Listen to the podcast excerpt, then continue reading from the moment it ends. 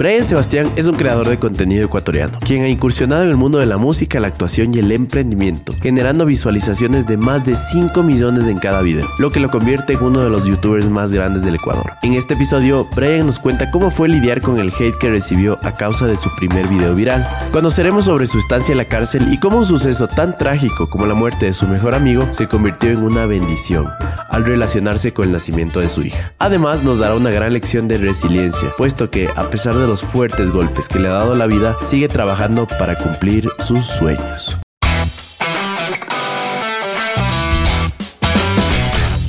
Hola, hola, ¿cómo están? Bienvenidos a un nuevo episodio de Morphy Podcast, como siempre con un invitado especial. A mi izquierda, Charlie, quien nos va a contar algo más acerca del invitado de hoy. Este man no solo es un creador de contenido, uno de los más populares de nuestro país, sino que es un emprendedor y aparte es músico, amigo. Tiene la trifecta perfecta. La trifecta. Atención, nueva palabra para Morphy Podcast.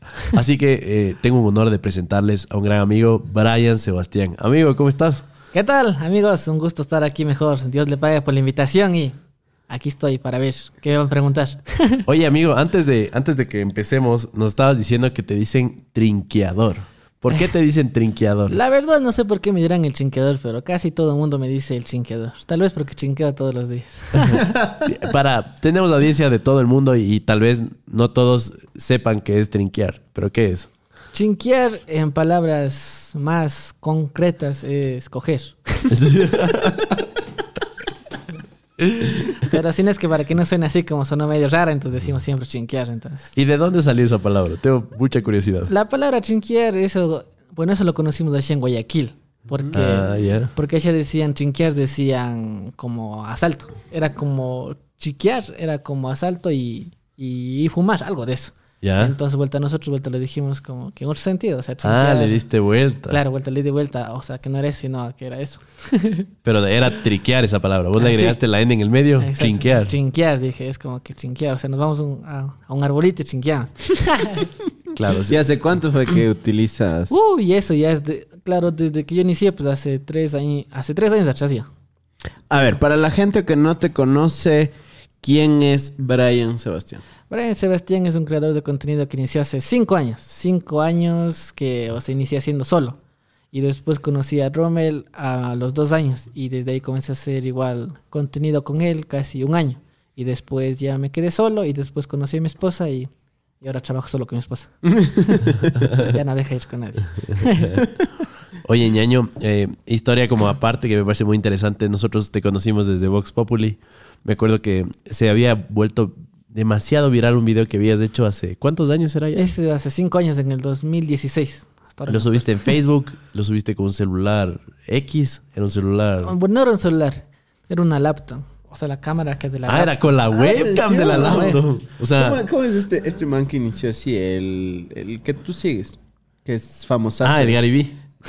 También, creo que sí. Pero el, ah, MK... Eh, ah. MKHBD. Es uno de los reviewers de tecnología más populares y fuertes en el, país, en el mundo. Y él también, también empezó con su webcam. Entonces, eh, mensaje a toda la gente, ¿no? Cuando te dicen, te dan excusas y te dicen, no, es que no hay tiempo, no hay plata para hacer videos. Exactamente. ¿Con qué empezaste? Con la webcam. Claro, yo, claro, yo empecé con eso porque no tenía nada más. Porque tenía un celular Samsung, un J1 nomás, que era peor la cámara. entonces dije, entonces mejor con eso. Con eso hice mi primer video. Ya, entonces no sé si nos puedes contar de qué trataba este video. Ese video era de una invitación a una fiesta. Bueno, yo había visto así un video, pero no más así como estaba haciendo yo. O sea, había visto que, o sea, un chico hace un video con una invitación diciendo como, hola, yo soy tal, que te invitamos a, tal fiesta y a tal día, así. Pero si no es que yo lo hice en ese ámbito de un animador. De una vez como que, ah, ese es Bueno, no, bueno, no era Brian ¿Qué tal son los chicos de Red? Te voy a invitar a una mega parte. O sea, pero era como tipo animador. O sea, más no como que algo seco. Entonces, desde ahí yo partí a hacer eso de, o sea, de una animación. Y bueno, no pensé que iba a pegar. En sí era más solo para una invitación, más no para un contenido. ¿Pero, ya habías hecho videos antes o, no? Sí, sí. Claro, yo hacía videos antes ya. Antes yo hacía videos así con mi primo, así con los amigos que somos ahí en el barrio. Así hacíamos. Pero, pero, pero como les digo, nunca fue la idea como que, o sea, subir el video como un contenido, sino más, como una invitación a una fiesta. A ver, quiero entender algo, pero la fiesta sí se iba a hacer. Sí, la fiesta Ya. sí se iba a hacer. Era Ya. para una amiga que necesitaba fondos para... Ni sé para qué cosa. Entonces yo por acá y tal, entonces digo, ya, de una te hago. Te ayudo, te ayuda a difundir la Es- fiesta. exacto, Ya, te Era una fiesta con entrada, podía Exacto. entrar cualquier persona. Exacto, Ya. era una fiesta con entrada y había guaro gratis. Sí, claro, y ahí es donde el Brian popularizó un montón de frases. O sea, un montón. Yo me acuerdo que cuando hicimos, luego, luego hicimos una colaboración con Brian Vox Populi. Y me acuerdo clarito que el man ofrecía lluvia de condones. Atención, se viene. Lluvia de condones. O sea, ¿Cómo, ¿Cómo era esa vaina? Ya no me acuerdo porque ahí era más u- una voz que de niña, entonces ahora tengo una voz más adulta. Atención, ahora ya tiene la voz sensual. Sensual ahora. Lluvia de condones. algo así. sí me sale hasta ahí. Ah, lluvia de condones, har- harto guaro era lo ar- ¿no? Guaro gratis. era. Guaro gratis. Y era, y era manillas de neón también, era cierto. Manillas de, de neón. Claro, y, el grupo de tus panas que invitaban eran los chicos, ¿cómo eran? Claro, éramos los chicos de los retos, éramos Los chicos de los, retos. Ese era el grupo. Ese era nuestro, o sea, así como Morphy, así. Eh, claro, era su, su, Claro, era su banda. grupo, sí. eh, Era nuestra banda. era nuestra banda. Así hacíamos nosotros. Al principio contenido hacíamos así. Pero todos ya se alejaron de ese grupo. Por eso yo mejor me quedé solito como Brian Sebastián. Ya, entonces, bueno, hiciste este video eh, y no sé, ¿tuviste alguna... Te levantaste el otro día y viste que se había vuelto viral? ¿Cómo fue esa experiencia? No fue el otro día, fue a, la, a las dos horas. A las dos horas, ¿ya? Fueron a las dos horas que yo me hice, como dice, más viral. Porque verás, yo me acuerdo que ese día, verás, yo tenía un contrato en Salcedo. Entonces yo subí a las 8 de la mañana y yo me fui a las ocho y media ya al contrato. Entonces yo dejé subido, pues, o sea, yo dejé subido y, y paz me fui. Y, y después yo no tenía megas ni nada, pues, entonces yo me conecté a las 10 con el wifi del, del contratista. Ahí me conecté, estábamos ahí justo en un parque, entonces ahí le contraté, ahí digo, ahí me conecté y vi que ya había estado viral. Había estado viral, había estado casi como 30 mil likes, había estado casi como medio millón que de reproducciones ya. ¡Ah, su madre! En, en dos horas y dije, wow. Hijo, y en ese tiempo era difícil llegar a esos números. Obvio. Estamos hablando que la Nancy Rizol... ¿La Nancy fue después de ese video? ¿El pegue que tuvo ella? ¿O en esa época más Mm, No o me menos? acuerdo. Sí creo que casi por ahí mismo éramos. Sí, ¿no Porque cierto? yo igual veía los videos de la Nancy igual que hacía, que solo con el celular igual así para Ajá, sí, sí, sí. sí, sí, sí, claro, casi por ahí mismo. Ya, ya, ya. Ah, ah. Entonces yo vi ese y dije, wow, dije viral. Al principio era como que, o sea, como que wow, o sea, no, o sea, no pensé que iba a pegar tanto, pero ya después vuelta era malo cuando comenzaron a hacer las malas críticas. ya. Claro, debes de haber tenido bastante hate. ¿no? Uy, tuvo full hate y como que yo ahí ya No me retiré. No estabas preparado para eso, Exacto. estamos de acuerdo. Exactamente, no estaba preparado para eso. En cambio ahora sí, pues ahora sí. Ahora sí, ya. Ahora sí, si me hacen cualquier viral ya, mejor. Ese Brian, ahora sí cacha Ahora todo. sí. Es Ah, que, verás, nos, ayer hablábamos precisamente con la Eli y nos decía cómo manejar, ¿no? El, el hate, cómo manejar las malas críticas. Y quedábamos en la conclusión que ya son gajes del oficio. Entiendo que si ahora te pasa eso, más bien te alegras. No importa lo que la gente... ¿Eres de los que lees los comentarios o ya no lees? ya? No, yo no leo. A veces, cuando no tengo que hacer, es estar leyendo comentarios. A veces buenos, a veces malos. sí. Pero no leo casi. ¿Tú crees que no ex- has escuchado esta frase de no existe mala fama? ¿O, o crees que sí hay ciertas cosas que uno no debe hacer en redes y que sí puede acabar con la carrera de uno? Sí, yo creo que sí hay cosas malas que, o sea, que uno que no debe hacer porque tal vez sí se cae. Pero bueno, no sé, no. Ahora como creador de contenido digo, cualquier cosa que me pase es al ponte Para arriba. arriba. Para arriba, eso sí. En Morphy Podcast estamos buscando marcas que al igual que nosotros les interese contar historias positivas. Así que, si deseas más información, puedes escribir un mail a pmoncayo.morphy.tech.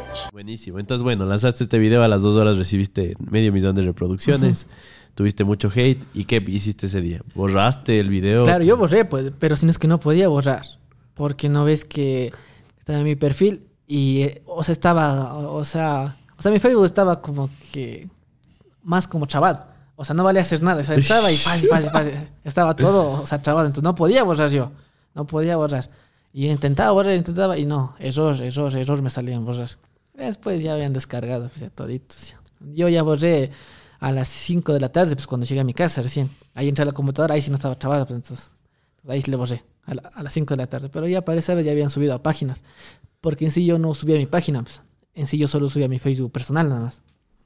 Entonces, como dice, nunca gané nada de ingresos en ese video, nada de eso.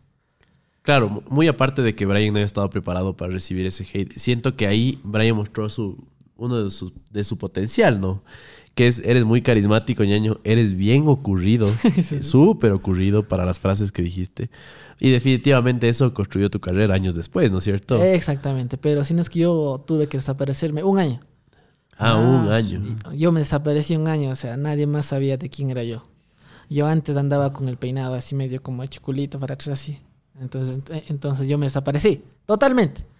Solo tenía WhatsApp durante seis meses.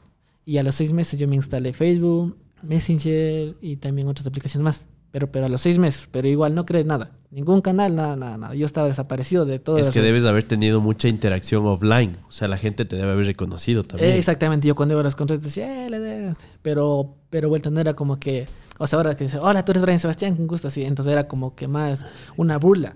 Entonces, más por eso yo me desaparecí. Entonces, yo a los contratos cuando iba, yo no podía salir porque me hacían burlas.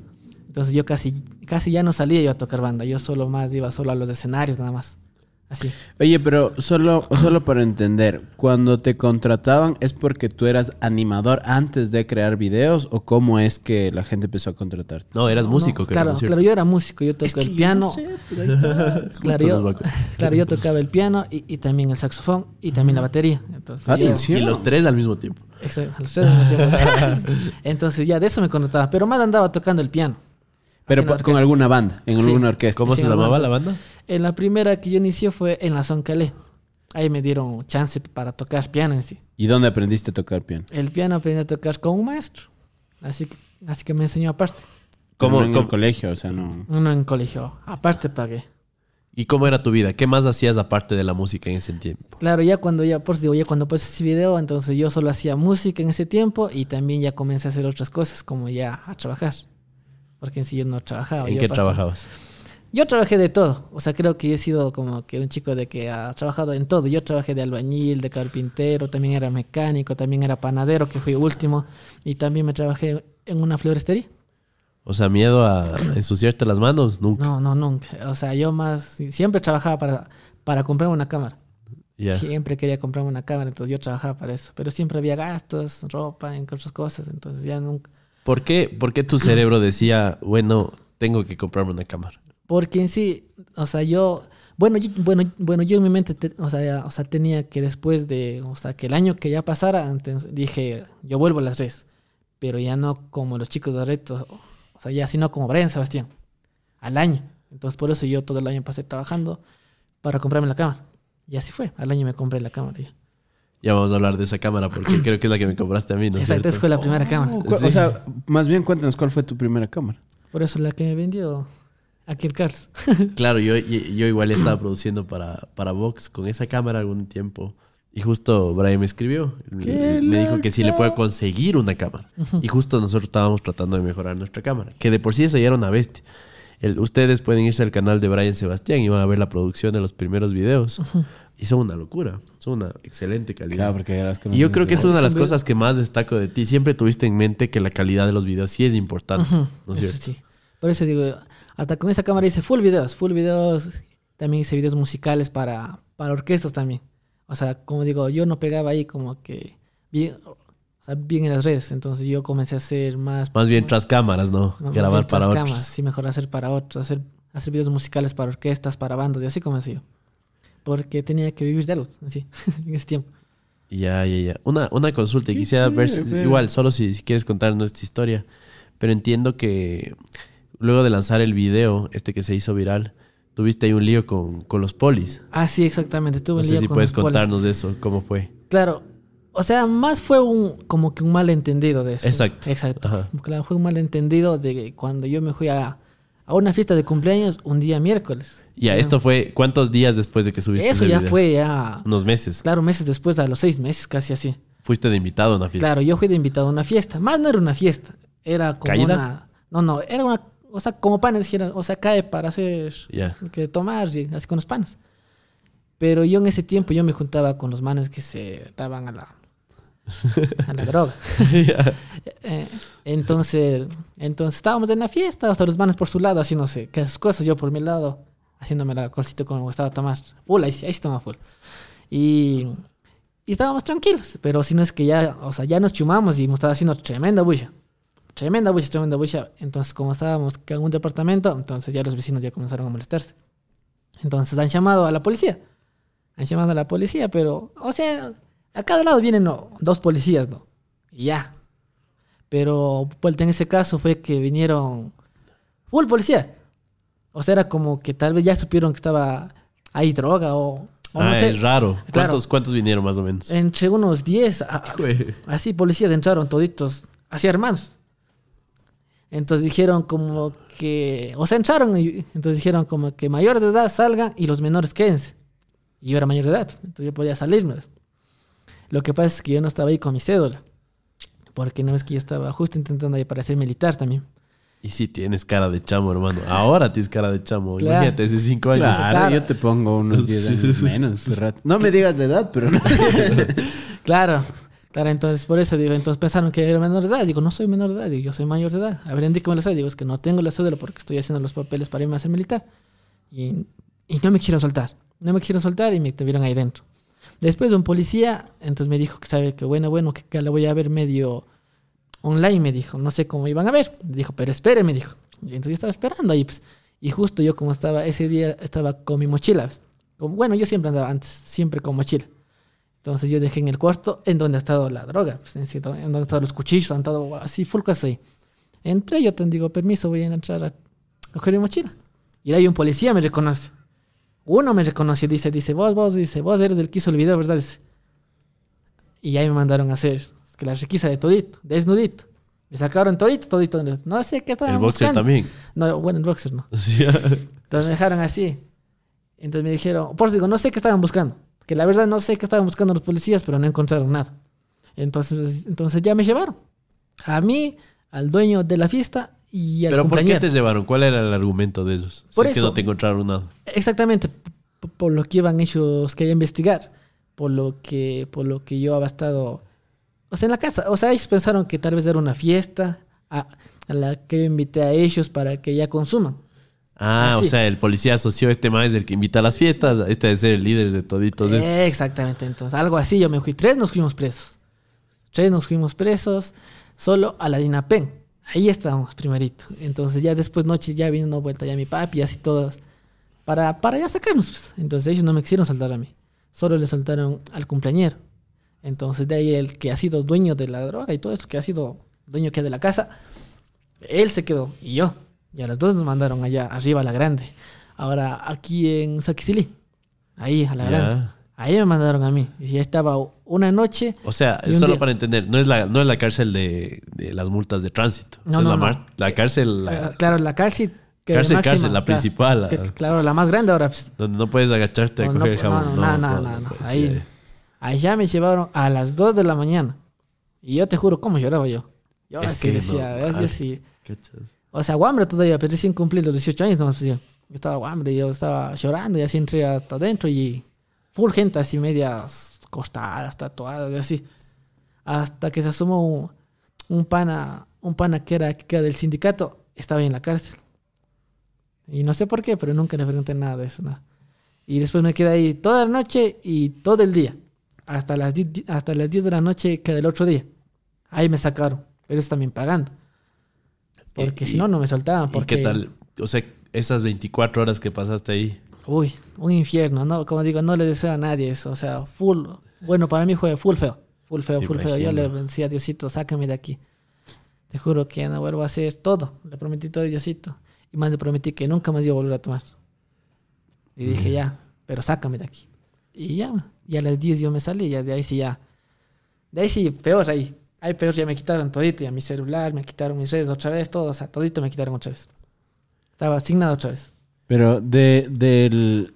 Cuando haces este video viral, pasan unos meses, ahí te pasa eso, y es antes de que compres la cámara. Solo para entender la línea del Claro, tiempo. exactamente. Antes de que compre la cámara. Todo es antes de eso. Me- alguna vez me contaste que incluso se habían burlado un poco estos como policías. Sí, se burlaron adentro de mí.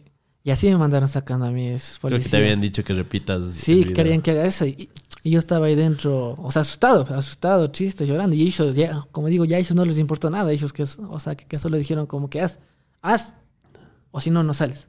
Yo en ese tiempo no sabía, pues nada. Entonces digo, yo tan hice. pues. Pero yo, pero yo me sentía mal. pues. Chuta, o sea, no es algo, no es un recuerdo que digas como... Eh, eh, claro, exactamente, no es un buen recuerdo que, o sea, tenga que sobre ese video. ¿Y sacas, sacas algo positivo de toda esta experiencia?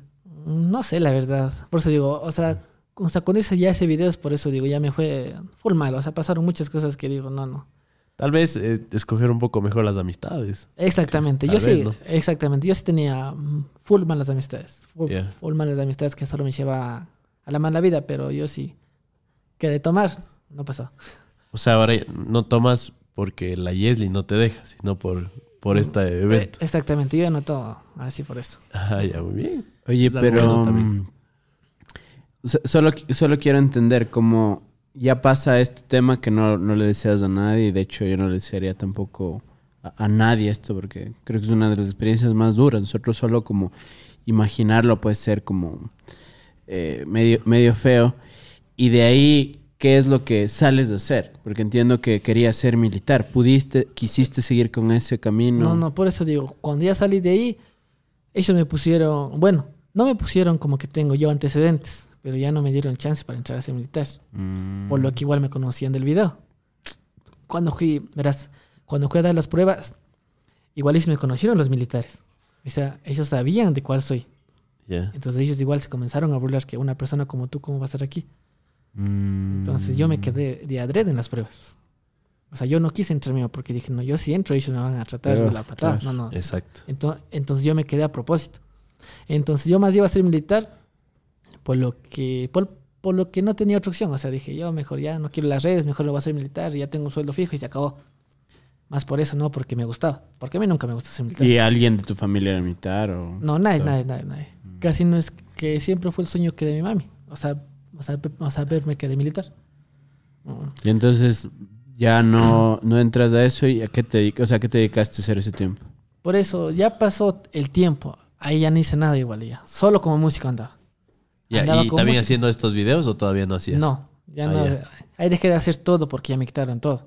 Me quitaron mi celular, me quitaron todo, todo, todo. todo. Igual la computadora, que la laptop que hasta ahora tengo, que ya está en las últimas. Todo me quitaron. Ya no me dejaron, dijeron que ya no me van a apoyar y tanta cosa. Ya no me dijeron hacer nada, nada, nada. ¿Quién? Eh, tu, tu familia. Mi familia, toditos, mis tíos, que mi mami, mi papi, nadie me quiso apoyar. Porque dijo que, que, que- que por hacer los videos, o sea, o sea, que tú estás ahí. Claro, claro. O sea, por los videos tú fuiste a parar en la cárcel, así. O sea, más era como que es el concepto que de ellos. Entonces dije como que, a ver, chis. Pero bueno, eso no fue suficiente para ti. Te quedaste con la espinita, Exacto. dices, yo tengo Eh, fe en que en esta vaina le vamos a dar. Exactamente. Y Eso pasó pasó. este año, me dices, ¿no? Claro, Prácticamente. claro, ahí pasó seis meses más, por eso te digo, ¿verdad? Seis meses hasta cuando me cogieran y pasó de ahí seis meses, año en total ahí. Pasaron los seis meses, ahí comencé otra vez a hacer contenido. Pero así mismo en chiquis, ¿no? O sea, Ya, o Sin sea, el apoyo de la familia. sin el apoyo de nadie. Yo igual comencé a subir así contenido, así en chiquis. Cuando todos que se salían de la casa, yo comenzaba, vas a grabar. Igual lo comenzaba a ¿Y editar. con qué grababas ahí? Igual, igual, igual con el celular comencé a grabar. Ya. Ahí tenía. Ahí me compré un J. Un J2 o algo así me compré. Entonces yo grababa ahí con el celular. Ahí comencé a hacer yo contenido. O- otra vez. El, el J es del celular de los creadores, güey. Se va a dar un Los dato. El J. El J, con el J2 también empezó la Nancy y empezó el Memito Castro.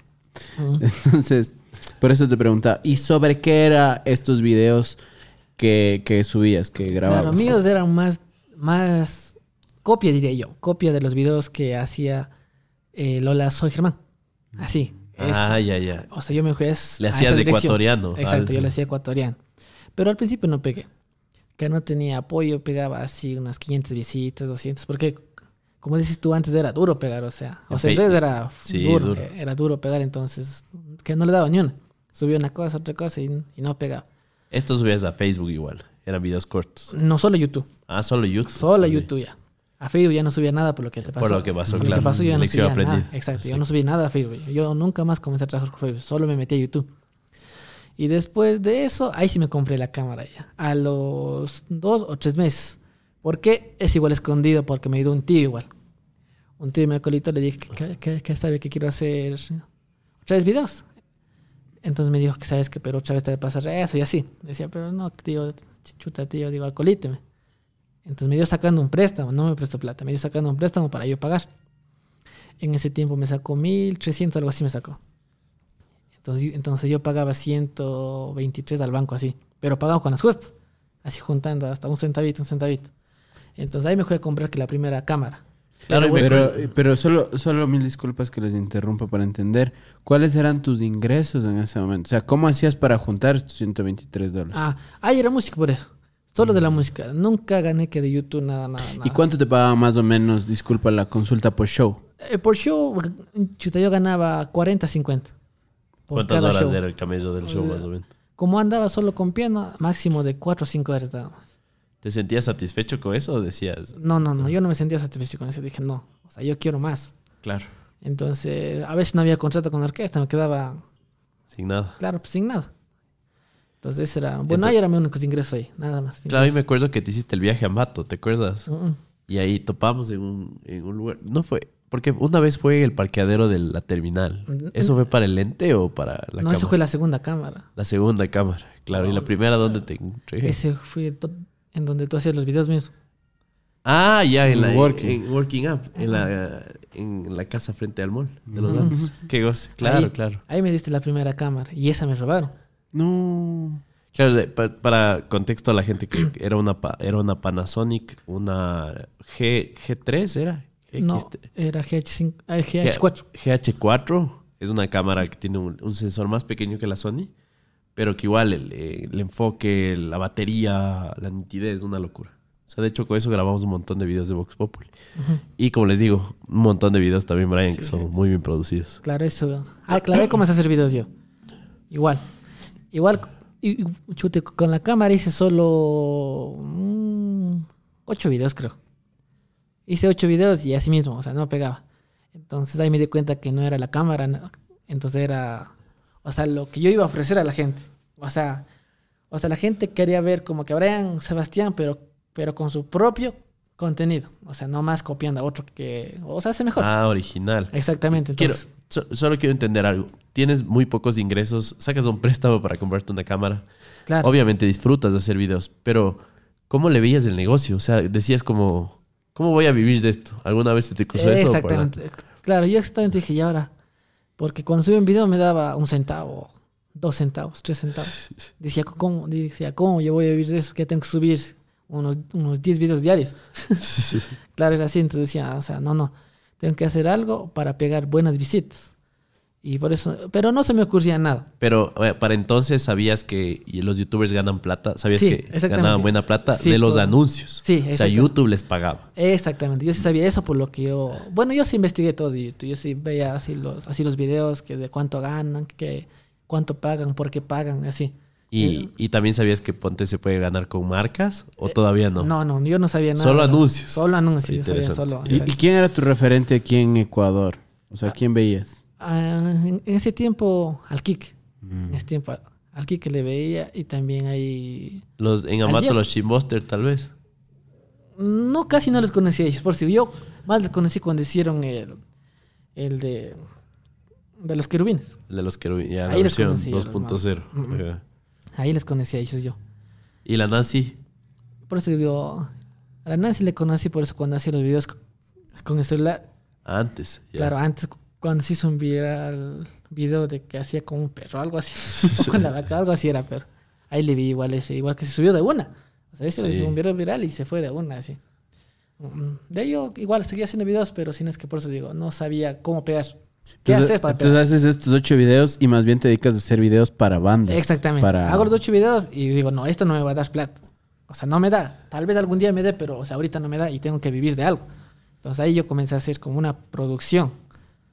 Ahí me creé lo que es ahora eh, YJB Producciones. Ahí me creé. YJB Producciones. JB. JB Producciones, que es como tu, tu agencia, tu... E- Exactamente. Entonces yo comencé a hacer, claro, hacer videos musicales, pero, pero igual, igual yo no sabía cuánto cobrar, ni no sé nada. Hasta cuando vino, así mi tío vino a hacer el primer video. Dijo, toma 50 dólares, hazme un video. y yo contento, traigo así. Claro, yo digo ya. Entonces yo le hice un video. De ahí conocí vuelta al 360 Studio, ¿Ya? al que hace videos musicales igual para todas las orquestas. El man me enseñó vuelta lo que es, es edición. Él me enseñó todo lo que es edición y todo lo que es el movimiento de cámara para exhibir que, que los planos. Y todo eso me enseñó él. Ahí, entonces ahí comencé a hacer entonces, yo videos musicales. Pero ¿por qué más me enseñó? Porque yo le dije que, que no iba a ser la competencia de él. Yo más iba a hacer videos para YouTube, más no videos para orquestas. Pero sin escribir una mentira, pues en sí hice lo mismo que él. pues. O, sea, o sea, más le quité un poco de más, un poco de mecho le quité. O sea, no que le quité todo, pero igual le quité como sería. Algunas bandas hacían con él, pero güey, algunas bandas güey, hacían conmigo. Claro, supongo que también hiciste más barato al inicio. porque- Exactamente, yo hacía. Claro, y- claro, yo al principio yo solo cobraba 100. 100 dólares cobraba. ¿Y a cuánto cualquier- era de camello para ti eso? Mm, Para mí era una semana de pasar ahí editando, porque igual no sabía ni cómo editar. Igual poco a poco yo lo fui así como que ya cogiéndole al Premiere, porque yo con el, con- porque antes hacía con el Vegas. Con, Ese Vegas. con el Vegas. Vegas ese. Igual es popular. Con ese inicio, pues entonces yo lo, para pasarme al Premiere fue duro, porque o sea, ha sido todo manual. O sea, no era como el Vegas que solo ponías una cosita y ya está. y Entonces- aparte, ¿y cómo jalaba tu compu? ¿Editar? Sí, es que verás, es, es que verás, yo me hice otro préstamo cuando ya comencé a hacer videos musicales a, los, a las cuatro bandas, claro, cuatro bandas que le hice, yo, yo me hice otro préstamo, porque no ves que a las cuatro bandas que yo hice yo le cobré 150, entonces era casi como 500 dólares, algo así. Entonces yo me compré una CompuWelt, que es la que tengo hasta ahora y que esa, de, de- por digo, ya que le compré hasta ahora no me hace ninguna falla. Ese me compré en 1350. Esa computadora igual era, ni sé con qué. Bueno, ahí no sabía nada de computadores. Dijo que va tanto de gráfica, que va de RAM. Y dije, póngame, yo solo quiero editar videos. tío". es que yo, ahí Que claro, no uno, uno confía también en la gente que le Claro, ve. decía, deme. Pero mí". es computadora escritorio. Sí, eh, claro, es escritorio. Entonces ahí compré esa y de ahí comencé a hacer videos. Ahí sí comencé así a trabajar así en vivo, así me llaman a hacer así, hacer videos en vivo, videos musicales y así. Y ahí comencé yo a salir video, en eso. Y después aparecieron otros como yo. Aparecieron otros que ahora existen, ah, así en Atacunga existen fuldes. Que esta producción, que esta otra producción, que otra producción. Entonces ya fue más competencia para mí ahí en la Atacunga. Ya comenzaron a salir más, más, más, más, más. ¿Y cobraban igual o menos que vos? Menos que mí, güey. Entonces, imagina. Eso se llama prostituir el mercado. Entonces, mira, entonces, verás, yo, cuando ya comencé como que a hacer bien las cosas, yo cobraba 180 a 200 dólares. Eso cobraba yo en video musical. Entonces, los otros que ya comenzaron a crear, ellos comenzaron a cobrar 80, 100, 120. Entonces, ent- entonces ¿cuál le convenía? Entonces, allá. Me voy a hacer allá. Entonces, yo claro, comencé sí, ya a perder supongo trabajo. que sí entiendes que eso está como súper mal, ¿no? Es, exactamente. Yo entendí eso, por eso digo, ya recientemente cuando ya me hice youtuber entendí eso. Eh, Ya dije, ya- Sí, y como consejo para los emprendedores, ¿no? Nunca se diferencie por el precio. Creo que está... Sí, es, es meterse en una camisa de Al- fuerzas y es meterse en un espiral sin salida. Al inicio puede llegar a ser tentador porque si es que cobras un poquito menos que la competencia, a corto plazo vas a vender más, pero a largo plazo él también puede hacer eso. Y empiezas una guerra de precios hasta que todos empiezan a vender al margen, sin margen, y todos perdemos. Todos. Ah, todos. Ayer, ayer subía precisamente un TikTok a, a Morphy donde hablaba de un audio que se hizo viral que decía como si un cliente te dice que cobra menos, que puede encontrar a alguien men- con menor precio, pues tú dile que también tienes clientes que pagan más. Porque sí pasa también que hay gente que viene y te dice, oye, yo te pago esto por, por un video, por lo que sea. Pero independientemente de eso, les voy a pasar como un dato para que ustedes tengan una idea. Hay un, llamémoslo así, un portafolio o una guía de cuánto debe cobrar un profesional que se dedica a los videos. Y más o menos, para que ustedes entiendan, 150 dólares por minuto de grabación es lo que se debe cobrar. O sea, si tú le contratas a una persona para que te grabe algo, por minuto de grabación el video final debes cobrar 150 y ese es como el dólares. piso. O sea, Es el piso, la base. Y de ahí tienes tres categorías, porque tal vez la gente no sepa. No es lo mismo grabarle a una banda eh, que recién está empezando, a esa le cobras A.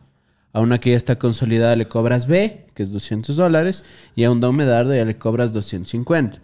¿Y por qué pasa esto? Principalmente porque a veces ocupas otros equipos, pero a veces también para este cliente tienes que hacer diferentes tomas. Sabes que es un video que va a haber mucha más gente, entonces le dedicas más tiempo. Exacto. Lo mismo pasa con las marcas. O sea, no, no, si te viene el día de mañana el, el restaurante de la esquina por una historia, tú que ya, ya cachas de eso, no le puedes cobrar lo mismo que le vas a cobrar a una marca grande como una multinacional, como Claro, la bebida como- roja, una como el gaseosa, la bebida Banco roja. amarillo, así. El banco amarillo. Exacto. Y es por eso, ¿no? Porque tiene más repercusión y tal más. Pero bueno, ese tip le, le damos a la gente que no se meta en, los, eh, en el mercado de los precios, que nadie va a salir y más o menos para que sepan cuánto se ve cobrar. Sí, solo para acabar el tema, cobren más con el tiempo, vuélvanse mejores y encuentren diferenciadores. Así de simple. Porque nadie, al final del día nadie puede hacer el mismo producto que tú y tú decides tu precio. Entonces, bueno, entraste en esta espiral en que la competencia... Claro, ahí fue cuando ya mi trabajo ya comenzó a bajar. Cuando ya no había más trabajo. Había, antes había, digamos, cuatro o cinco al mes. Entonces, y vuelta ya había solo uno al mes. Que eso era, digamos, de unos 180. Yo que sé con 180 al mes. Claro. Entonces, entonces ya comenzó a bajar. Ahí fue cuando yo otra vez regresé a hacer videos. Mm. Otra vez dije, ya, si no me da esto, voy a hacer vez videos. El último intento, dije. Ese era el último intento, entonces ahí comencé a hacer tags. El tag de la música ecuatoriana, el tag de la música de reggaetón, el tag de la música así, que los bailarines así. Comencé a hacer solito, sin nada, solo ponía la cámara ahí y yo me, yo me grababa solito. Y yo mismo editaba. entonces ahí comencé a hacer. Y cuando un día el Rommel había comentado un video mío. Ya, el Rommel es otro creador de contenido. Sí, otro creador de contenido. Él, él ya había sido, claro, él había ya empezado en TikTok. Yo en ese tiempo no conocía todavía TikTok. Atención, ya había TikTok. ¿De qué año estamos hablando? Del do- 2017. 2018 casi ya. Ocho.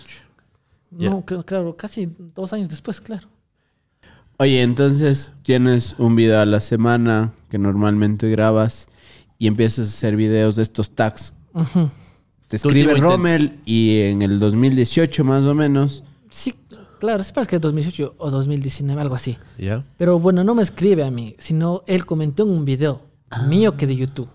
Él comentó un video en el tag de la música ecuatoriana, en los tipos de bailarines, pero en alguno que de los dos comentó. Estos videos ya tenían más alcance, los tags. Sí, esos ya tenían alcance de, bueno, en ese tiempo eran ya de, ya de 10 mil a 12 mil a 15 mil, que ya era Ya bueno. suena. Claro, ya Y eso suena, en platita, ¿cuánto se traducía Ese más en o menos? platita era unos 20 dólares, 30 dólares ya. Ya, ya suena, Claro, ya. entonces ya era plata. Entonces, ahí me comentó él. Entonces, entonces yo igual le comenté porque me puso, ya pues cuando hacemos videos, o no, tengo un proyecto contigo, o algo así. Entonces yo le respondí, digo, ya de una escríbeme al Instagram. Ahí me escribo al Instagram, ahí coordinamos. Pero yo pensé que él era, que de la Tacunga mismo, pero él ha sido ambateño. Entonces me dijo, sabes que yo tengo una página que de TikTok. Ahí entré y, y él ha tenido en TikTok, que parece que tenía ya 50 mil ya. Claro, y tú tenías suscriptores en Mm. YouTube. Sí, claro, yo tenía vuelta en YouTube casi como 4 mil ya. Ya. Mm. Entonces él era más TikToker antes que haya YouTuber. Entonces él hacía contenido bueno porque hacía los... 50 mil cuando recién iniciamos era Es full, full. amigo. Mm, mm, Claro, y, y yo no tenía ahí TikTok todavía. Yo, o sea, no, yo ahí no conocía TikTok todavía. Porque yo, como digo, yo estaba enfocado solo en YouTube. Enfocado en YouTube y en YouTube.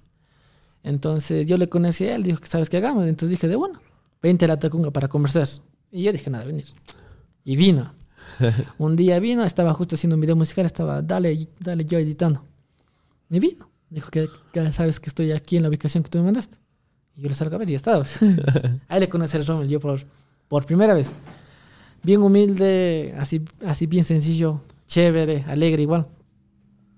Ahí, ahí me habló que de un proyecto que tenía para hacer videos juntos, de sketches, de algo nuevo que nadie ha hecho aquí todavía. Dijo, hagamos sketches. Dije, de una, hagámosle. ¿Sabías que era un sketch? No, no, yo no sabía. Yo decía, ¿Qué es hagamos". No, no. Yo nunca dije como que qué es. Dije, ya, ya de una hagamos. Hagamos, dije. Pero ¿cómo, pero ¿cómo lo vamos a hacer? Entonces él dijo, o sea, como que crear un grupo más. Y vuelta ahí creamos el que se llama Chamadre TV. Así le creamos. Entonces dijo, de una. ¿Cuándo para grabar? Pero dijo, a Ambato, dijo. Digo, de una. Dije, ya. Pero yo me fui más, o sea, para, o sea, para ver cómo iba la suerte, ¿no? Entonces ahí hicimos el primer video con Rommel de, de No será de tomar un traguito. Que en ese tiempo pegó mil visitas. Pegó mil visitas y dije, no, no va a funcionar. Entonces, entonces yo no le tenía fe a eso. Y dije, no, entonces ya. Ahí vuelta dijo, ya cuando son para grabar, me decía siempre, decía, ya bueno, déjame ver porque estoy ocupado. Pero yo, pero yo ya no quería grabar porque digo, "Oye, por mil visitas voy a irme a Ambato, no. Entonces, entonces, entonces yo no quería irme a Ambato ya. Entonces él un día me dijo, como ya no nos vimos casi como un mes, él me dijo, ¿cuánto cobras haciendo un video? Entonces quiero que me hagas un video para mí, dijo el Roman. Dijo, digo, verás, digo, por lo general yo cobro que a 180, hacia 200 le digo. Pero es que es para vos, digo, dame unos 80, 50, digo así. Dice, dice, ya de una, dice. Entonces, entonces ya hagamos el sábado. Digo, de una, hagámosle. Entonces yo me fui más a grabar. Para él, no más, o sea, hacer, o sea, hacer como que haya videos, o sea, los dos. Él hizo un video que era un, el tutorialísimo para ser ladrón, algo de eso. hizo ese tutorialísimo para subir ya a YouTube. Y ya, entonces a mí también dije, bueno, ya te hice paz, paz. Y, y también a mí se me ocurre, digo, como estaba bueno el video de él, digo, a colita me igual hacer uno a mí. Dice, ya de bueno, hagamos. Ahí hicimos vuelta y yo, ¿cómo enamorar a la novia de tu mejor amigo? Algo así era. igual hicimos eso, ¿ya? Y esos videos pegaron, pues ya. Él subió y pegó de él, pegó casi como 20 mil visitas, Ah. 25 mil. Igual yo subí, igual el mío pegó 20 mil, 25 mil visitas. Dije, no, pues esto sí, ya, otra cosa. Ya pega. Exacto. Claro, cada pega. uno en su canal. Claro, Pero- ahí sí cada uno en su canal. Porque, porque, porque cuando iniciamos era el canal, eh, era Chamadre Chamadre TV. Así lo pusimos. Entonces, eh, eh, entonces era como que dije, no, no, otro, otro grupo, vuelta a los ingresos, y así. Después ya hicimos eso, que te digo, o sea, pasó de, o sea, así de casualidad. Él subió, pegó. Yo subí, pegué. Entonces dije, no, no, entonces esto sí va a funcionar. Ahí vuelta, yo le llamo. Digo, que sabes que hagamos otro video, porque justo era ahí ya tiempo ya de Navidad. Entonces ahí vuelta hicimos otro video, vuelta hicimos. Él igual hizo un tutorialísimo para armar que el árbol y yo vuelta hice otro video de cómo es una Navidad añeñada. Hicimos, igual eso es lo mismo. De él pegó 50 mil, yo tenía pegó 50 mil. Dije, no, pues esto ya está funcionando. Este Ahí está- sí, pues, Claro, sí, más o sí. menos platita. ¿Cuánto te Recio. daba esos videos? En ese tiempo, igual hacíamos 20 a 30 daban ya. Ya. Entonces ya comenzaron, ya, o sea, ya YouTube ya comenzó a dar ingresos, ya pues. Entonces ¿Y ahí era cómo, como... cómo lograste cobrar esa plata? Porque al inicio los creadores tienen problemas con el AdSense, o sea, uniendo justamente la cuenta No, de pues yo ya pagos tenía y- eso ya desde antes, ¿no? Es que, que yo ya investigué, o sea, yo, verás, yo... Ah, vos ya tenías... Yo ya tenía el listito ya solo para cobrar, ¿no? no es que, o sea, el pin era como que no me llegaba y el pin nunca me llegó en sí. pues. El pin nunca me llegó, pero yo hice los tres intentos y vuelta vi vuelta un video que vuelta enseñaba de cómo poner que solo la cédula y todo eso. Yo ya puse, entonces ya mí ya estaba activado, pero yo no tenía los ingresos para retirar. Claro, porque puedes retirar a partir de De cien- 120 dólares. Exactamente, que era 100, 100 perdón. dólares. Entonces yo en ese tiempo tenía solo, en mi cuenta 10 dólares, creo 9 dólares. Cuando yo comencé a hacer ya, con- así con Rommel ya subió pues ya hacia a 65, parece que ya subió. Bien. Entonces, de ahí vuelta, como vi que ya pegó, entonces yo le dije, man, o sea, ya sigamos haciendo videos. Entonces, de ahí vuelta tuvo una idea, dijo, vamos a Cuenca a hacer videos. Porque él conocía ya una cantante, no me acuerdo el nombre de esa cantante. Pero bueno. Estaba pegada en ese tiempo, Sí, supongo. en- Ya. claro, entonces nos fuimos a hacer videos allá y también con el, con el Juniorito. Ya. Igual íbamos a hacer con él, pero así no es que nunca nos fuimos con él. Hicimos full contenido allá. Allá en Cuenca hicimos casi como cuatro videos. Dos para él, dos para mí. Hicimos y ahí nos robaron. En Cuenca. Les robaron la cámara. Verás. Lo que pasa es que ya estábamos ahí casi como una semana o cuatro días, que no me acuerdo bien. Entonces yo ya me quería venir. Porque yo no quería estar en Cuenca. Entonces yo me quería ir justo el día que ya acabamos el último video. Y yo, eh, ese día yo, yo, o sea, yo ya quería venir. Igual el Rommel no quería venir porque dijo que tenía ahí un, un tío o una tía o, o una amiga, no sé. Entonces, entonces él se queda ahí.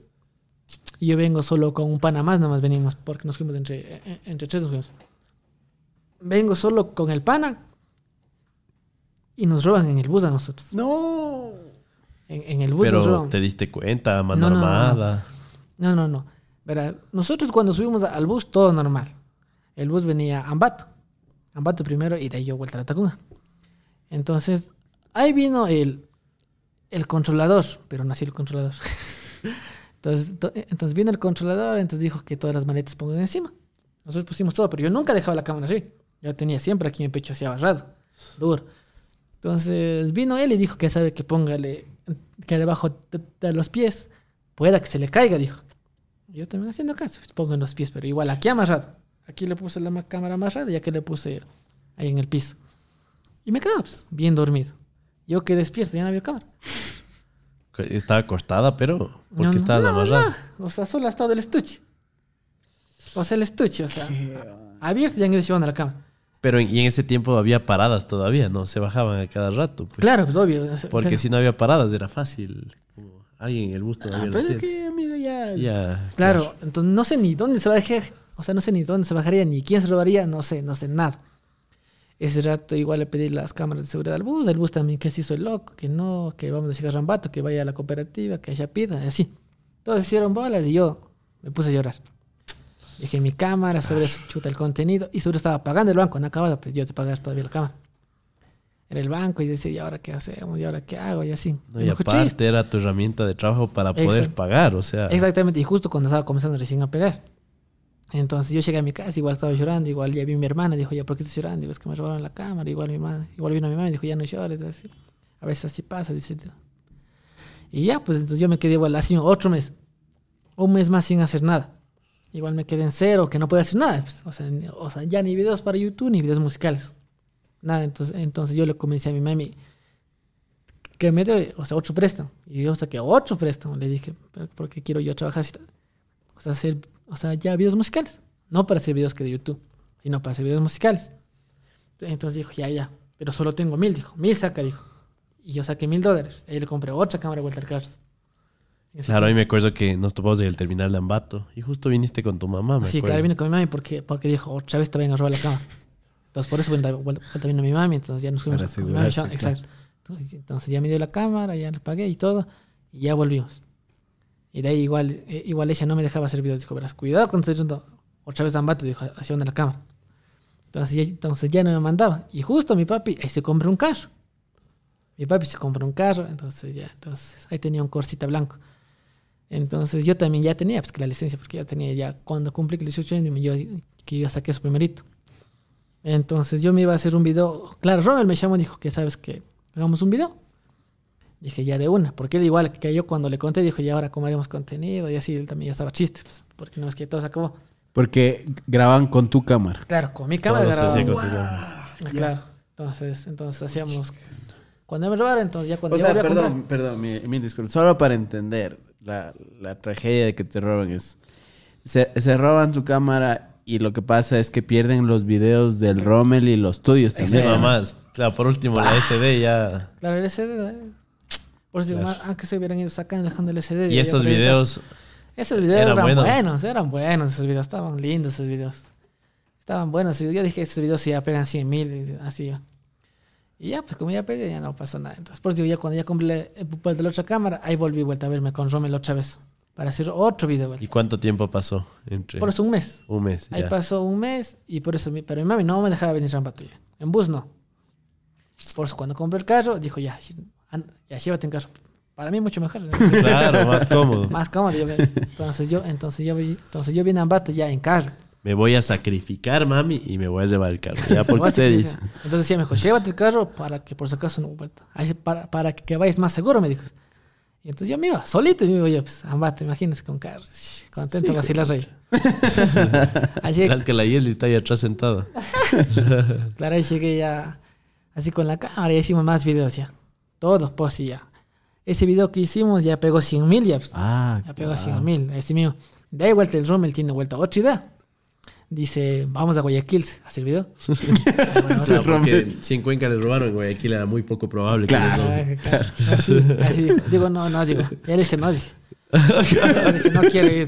Dije, otra vez, no, tonto. dice, Ahora vas conmigo. ¿sabes? Ahora- Sí, la última vez también fuiste conmigo. Sí, así dije, iba otra vez. te fui Lo mismo que nada. No, que nada, dice, no, pero ahora sí verás que vamos iguales y venimos iguales. Digo, no queríais. Y dije, ya, ya vamos. ¿En el carro? ¿Se fueron? No, en bus nos En fuimos. bus. En bus nos fuimos. Ahí le dije a mi mami que sabe que me voy a Ambato. No le dije que voy a Guayaquil. Claro que- que te va a dejar ir si Claro. Claro, entonces dije, yo me voy a Ambato, pero me voy a quedar dos días en Ambato. Dije, porque vamos a hacer video, porque vamos a acabar tarde y voy vuelta, no quiero venir en bus mío. Porque ese día que no había el carro, no sé por qué no me presté el carro. Pero entonces yo vine en el bus igual. Y de ahí nos fuimos a Guayaquil nosotros. En Guayaquil nos con Rommel estábamos nosotros en Guayaquil y yo no decía nada, mi mami. pues, ahí no sabía nada. ni- Entonces yo estaba en Guayaquil y de ahí hicimos dos serranos en Guayaquil. Ese fue el video que pegó y, y que nos cambió la historia ya, o sea. al otro lado. ¿Cómo se llama el video? Dos serranos en Guayaquil.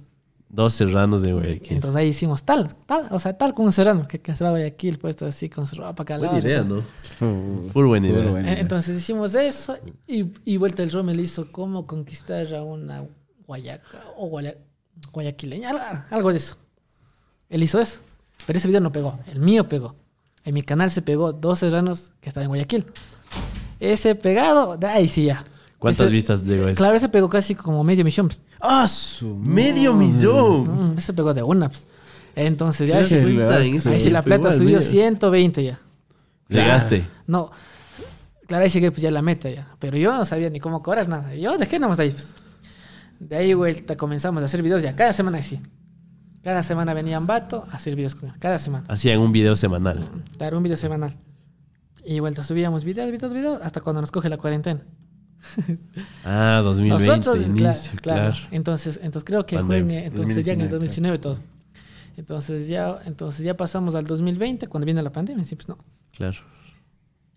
Estando comenzando a pegar, nos coge la pandemia.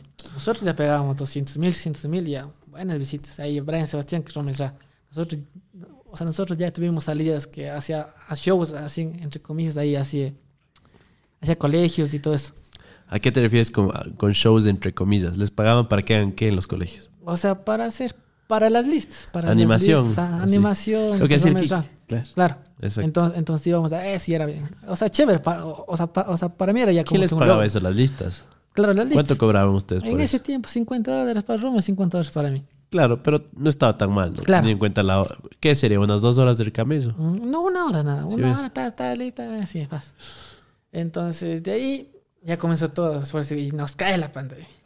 Nos cae la pandemia, Rommel en Ambato y yo aquí en Atacón encerrado. Ya no sabíamos qué hacer. Otra vez nos como que siempre nos truncaron algo. O sea, o sea nunca nos dejaron como que hacer videos. Estábamos pegando y otra vez vuelta nos cae la cuarentena. Y de ahí vuelta, ya, así dije, ahora sí, ya dije, ahora sí, espérate, dije, ¿hasta cuándo acá? Pero eso no se iba a acabar. rápidamente, Hasta No, no, es que claro, nosotros pensamos al inicio de la Todo, cuarentena que era paro, loco. O sea, como 15 días y ya regresabas a tu vida Es, normal. Exactamente. Entonces ya pasó un mes. pues. ya pasó un mes y nosotros no hacíamos otra vez contenido.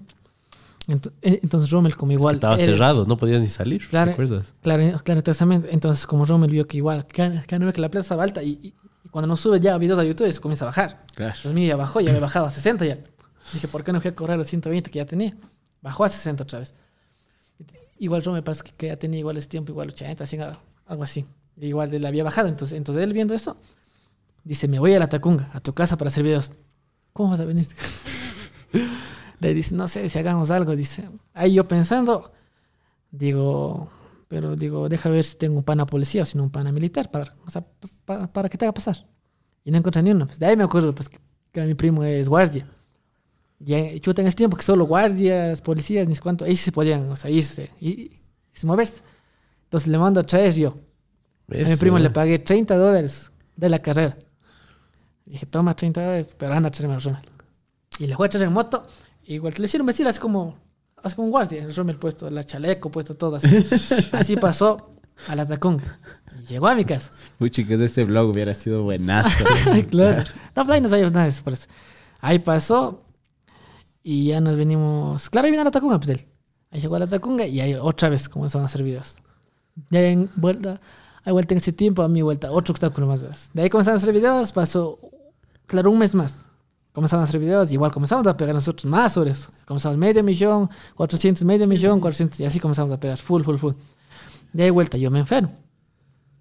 A mi vuelta me da la gastritis. Y y yo, yo aquí en este, yo no podía, que, que ni hablar, que ni hablar, me dolía full, no podía ni hablar, nada, nada, nada. Entonces hay otro obstáculo, ahí igual esperamos casi como 15 días hasta que me pase, porque no me calmó, o sea, o sea, solo me pasó un chance y yo comencé a hacer videos. Entonces casi los videos que hicimos casi en cuarentena era, o sea, yo era, o sea, corte, espera, porque ya no vamos a hablar. Entonces ahí comenzamos a hacer y vuelta, ya se le acabó las ideas, Roman. Un día. De repente, chao. De repente, chao ideas. Y de ahí dijo, necesito más gente para tener otras ideas. Porque dijo, verás, tengo esta idea, pero ya necesito más gente. Ahí traímos vuelta al amigo de él, al Rigo. Ya. E igual, lo mismo, al guardia. Vaya, trayendo. 30 dólares, tome, vaya. Oye. ¿sabes El qué es lo que más la- me sorprende? O sea, qué fe tiene el, el Brian en, en lo que estaba haciendo. O sea, tiene eh, es, es- Ya, este nivel de, lo de, vi. lanza- de lanzado de no, no, es que tengo que hacer videos. Porque incluso tu, tus, tus cuentas, tus finanzas no estaban bien. O sea, ganabas 60 por video, pero invertías 30 trayéndole al man para que grabe Eh, con vos. exactamente. O sea, vivías en, en la línea. Exa- Exacto, ahí en la línea. Eh, exactamente. Entonces yo le mandé a Israel y vino él. De ahí comenzamos. Por si digo, ya, pero en ese tiempo ya estaba comenzando. El día que les llevaste al Rommel eh, a tu casa, se quedó ahí. Claro, ya vivir. Sí, sí, sí. Claro, claro, vivir. Aparte le adoptó así. Es Claro, que claro, ahí sí es- está más, tiene más sentido la inversión. No es que vino un fin de semana. No, pues, no, no, no. O sea, él, él vino y ya se quedó ahí hasta. ¿Y qué decían tus viejos de eso? No, pues yo sí le dije que sabe que viene el Roma, el bicho que viene a hacer hace videos. Dijo, ya, ya, chale, Y chale. la mamá decir, en vez de traerme a una chica, me traes.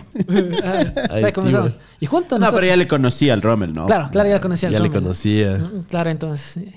Pero vos tampoco sabías que se iba a quedar tanto tiempo. Claro, a la yo- final, ¿cuánto terminó viviendo en tu casa? Desde que entramos a la cuarentena hasta cuando ya como que se abrió el paso en junio o julio, parece que era. Unos tres meses. Unos tres meses, cuatro meses quedó Entonces se quedó ahí. Y, igual también mami que, que siempre decía que para qué traes. Huevas están haciendo. Huevas van a hacer así. Y- pero yo seguía trayendo a la gente. Igual yo traía a Rigo. Igual Rigo vino, igual ese Rigo que- es de Ambato. Las Rigos de Ambato igual. De ahí vuelta cuando ya... Él vuelta dijo trae vuelta al, a Shape TV. Igual era otro pana del Rommel. Pero él sí estaba lejos. pues. Él también Guayaquil. Más es más de 30, ¿sabes? Ese es más extremo ya. Ahí pagamos a mi primo 120. Pero entre Rommel y yo. Yo puse 60, él puso 60. Y para que chagamos. vaya a ver en moto. Qué odisea, No, en carro se fueron. Ah, en carro, en en carro se fueron igual dos guardias. Desconozco cómo pasarían. ¿Qué dirían? Desconozco. Llegan hacia Guayaquil. Exactamente a, a Durán. El Brian creo que es el que puso, tra- transportó el virus entre provincias. Entonces vino el chip. Y nosotros ahí en ese tiempo con miedo pues, de lo que a lo mejor el coronavirus. Ahí le quitamos todita la ropa pues, y le pusimos Le alcohol, fumigaron. le fumigamos a él y le mandamos a bañar. y así, pues de ahí, ahí comenzaron a hacer vuelta de video entre los cuatro y más comenzó a pegar los videos de ahí. Igual así mismo 500, 600, hasta 700 pegaba ya. Pues. Todo esto en tu canal. Claro, no, no, era mes, mes. Rommel, un, un- claro, un video él y otro video yo. Ya, pero igual, todo en los dos canales en los les dos iba canales. súper bien. Claro, en los dos canales iba súper bien. Era, era casi las ganancias, casi los mismos. Hablo, digamos que yo ganaba, digamos, unos 500 y Walter ganaba unos 400. Era así. Claro. Sea, no era mucha la diferencia. Y, y para la gente que entró a este podcast y, y no tiene idea por qué Brian está aquí, es justamente por eso. Definitivamente tu talento se traduce en, en convertir, en, en tener una audiencia así de grande. Porque Dani, llegar a la tele, en la tele, a medio millón de personas, ¿qué canal lo hace en qué prime time? ¿Me explico? Entonces, 300 mil, claro. Llegas Es a una- 300 mil personas. El programa más visto de televisión te puede llegar Háblate a de un 300,000. Masterchef ahorita, sí. Te- o sea, te puede llegar un poco más de personas, pero es como 300 mil dispositivos. Mm. Pero es un programa con una producción de... Alta calidad. No, pues estás hablando de... Puede ser hasta medio millón de dólares. Sí, pues hay invertidos en talentos, en cámaras, en un montón de cosas. Y tú con el celular, con la cámara y con cuatro amigos, Transportados logras de forma números, ilegal. ¿sabes? Claro, Entonces, resultado de forma ilegal. Exacto, ese es Claro. el contraste que quiero que tiene la gente, ¿no? y porque es- eres un crack, o sea, porque Claro. Exactamente. Claro, pues te digo, entonces ahí empezó eso y nosotros comenzamos contenido. Y entonces nos iba bien, pues. Nos iba súper, súper bien. Ahí sí ya Seguían subiendo uno semanal en cada, en cada canal. Ah, ah, hasta cuando ya llegamos a un punto en que ya ¿Cuántos suscriptores tenías? Disculpa. un alcance, hasta, claro, hasta salir de la cuarentena, nosotros ya salimos con los 100 mil suscriptores ya. Pues. Claro, porque el Brian me dice, oye, vos también tienes dos placas. Yo ya voy a la tercera, me dice. Sí, loco. Sí, ¿Y quiere la del millón? Dice. ¿Está bien? Claro que sí. Pero Claro. se trabaja. Claro, claro, entonces yo, entonces, ¿Cuántos, qué suscriptores tienes ahorita? ahorita tengo 370 mil. ¿En cuál? ¿Cómo se llama tu canal? Eh, eh, eh, Brian Sebastián. ¿Y el otro? Es, es Vuelta Brian Sebastián eh, Music. Es Vuelta Música. Ya, ya nos cuentas de, esa, de ese camello igual. claro, ese y camello. tienes otro canal. Sí, tengo el canal que de la Yesli, tengo el canal de Tengo JB decimos, la. Yesli se quedó ahí casi como tengo. Claro, entonces Ya nos es- cuentas de esos, ñaño. Ya. Hemos venido trabajando ya algunos meses para mostrarle al Ecuador lo mejor de ambos mundos, del mundo del helado y del mundo del café. De ahora en adelante ustedes podrán comprar el mejor café del Ecuador, Raimi Café, en su presentación tradición de 200 o 400 gramos en cualquiera de los locales Bogatti. Aparte, este cafecito ustedes lo pueden pedir en americano, cappuccino, mocachino, en su elección, hecho con café Raimi. Y finalmente, podrán probar el nuevo sabor de helado café Raimi en cualquier local. Así que, ¿qué esperan? Les esperamos en cualquiera de los locales Bogatti. Entonces, bueno, le, le estaba rompiendo medio millón de vistas mínimo, porque es mínimo. Tenías de 700 mil. claro. A ver, espérate, pero ¿cuál es tu video viral? O sea, el más grande, ¿lo grabas ahí? o Después. Claro, verás, verás, justo eso, verás. Pe- Pero antes de eso, verás, justo cuando, verás, como te decía, o sea, mi mamá me decía, o sea, ¿para qué hacen eso? Huevadas hacen. Así me decía, entonces, ¿qué van a ganar? Entonces, por eso, viendo eso, yo, por eso digo, yo le dije a mi mamá, mira, aquí está la plata. Le mostraste el. el no, no, no, pero, solo en la computadora que le indiqué yo. Ahí está la plata. A, a ver, anda a cobrar. mami, vamos a cobrar. Y- entonces fui con mi mami mismo, ya le fui a cobrar. Era, ese primer pago lo hic- hicimos, eh, el primero, bueno, era de 120. Ese fue Eso fue solito, antes de la pandemia. Ya. Claro. Hay vuelta ya cuando ya cobró mi mami, ahí cobramos 550 casi. Entonces, Ya. así con top le cuesta, tome. Una firmita, chao, ¿En dónde se cobraba en ese tiempo? En... Cla- Claro, en la Tacunga, en el tía. Ah, ya. Claro, en Claro, claro, claro, en Western Junior yo cobraba. Ahí le di la plata a mamá, me digo, mire, es, ahí está la plata de todas las huevas que hemos hecho. Para que les dé de comer Para estos que no manes. comer que estos manes. claro, ahí yo con 500 dólares, yo me compré 300 dólares que ya me compré un celular. Me compré un S, no era un S, era. Pero, Un J5. Sí, creo que era. Pero sí era un bueno, ya sí tenía bueno, ya una cámara buena ya. Y yo me compré 300, algo así. Igual te lo demás le di a mami para que haga la comida y todo eso. Y así. De ahí es el primer sueldo, de ahí por eso digo. Y estando en la cuarentena mismo, ahí nos pegamos un hit. O- Oye, pero tu mami no debe haber creído, ¿no? Se debe haber sorprendido cuando fuiste Sí, a cobrar la plata. No te haber creído al principio, por No, eso no. te dijo, vamos a cobrar. Claro, por, claro, por eso dijo que, o sea, que ¿de dónde que estoy sacando tanta plata? Me dijo. ¿De dónde te están dando plata? Otra vez estás metido en Otra drogas. vez te metiste en drogas. Otra vez estás en eso. En- Entonces era así. Entonces yo me dije, no, dijo, mire, dijo, esto es lo que hacemos videos, mire, estás. Ahí como que igual era como que ah, sí, como que no, ah, no confiaba todavía. Pero una mamá muy como conservadora debe ser como... ¿En qué está, qué está pasando en el mundo, no? Estos guambras Claro. haciendo videos y les pagan por eso. Ah, Exactamente, exactamente, era como que de ahí. No, no, pero solo aquí, aquí un corte comercial para toda la gente que, que está siguiendo el podcast también. ¿Por qué rompo esta barrera? ¿Cuánto, ¿Cuánto tiempo pasó para que tú hayas ganado años. eso? ¿Cuánto? Cinco años. Cinco años, imagínate.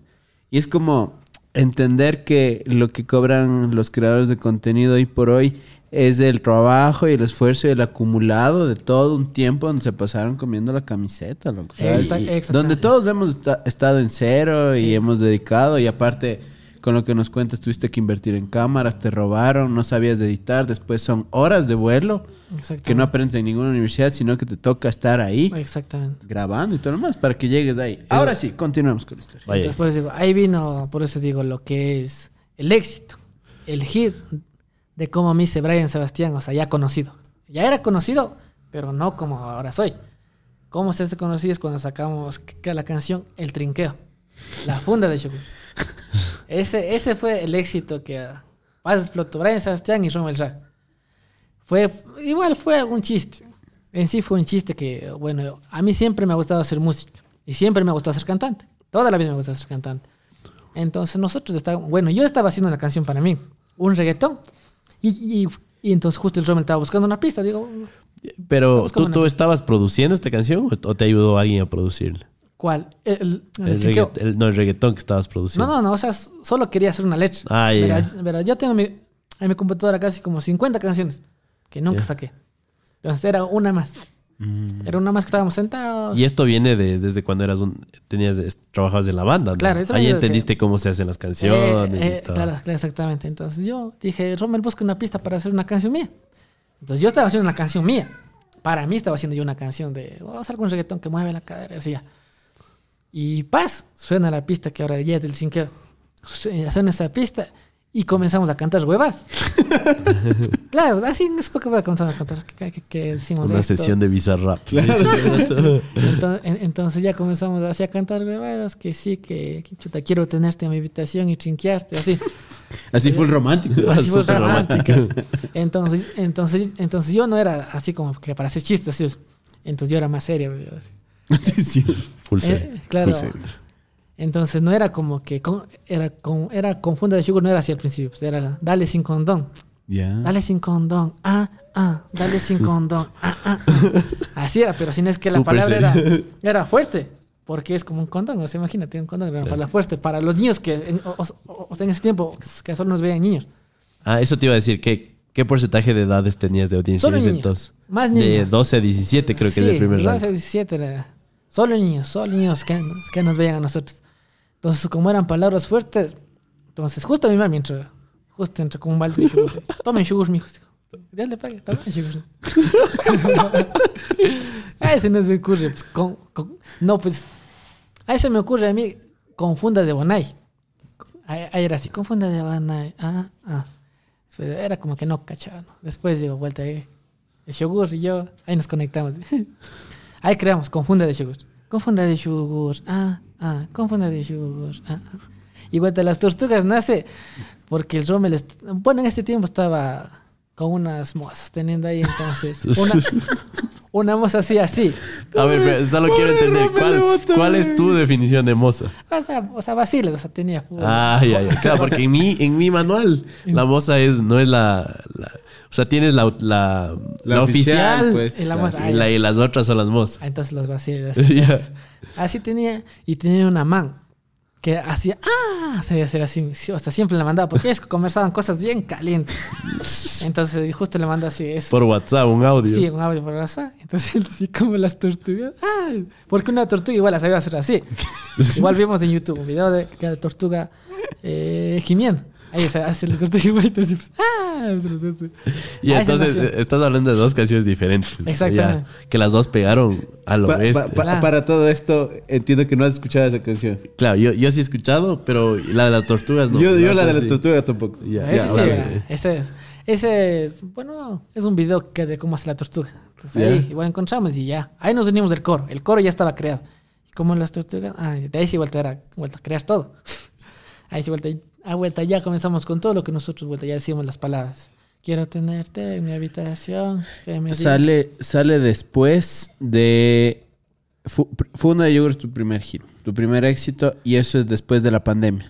No, ah, ahí justo en la pandemia. Justo, en la, pandemia. Justo cuando estábamos ahí en mi casa, ahí lo creamos.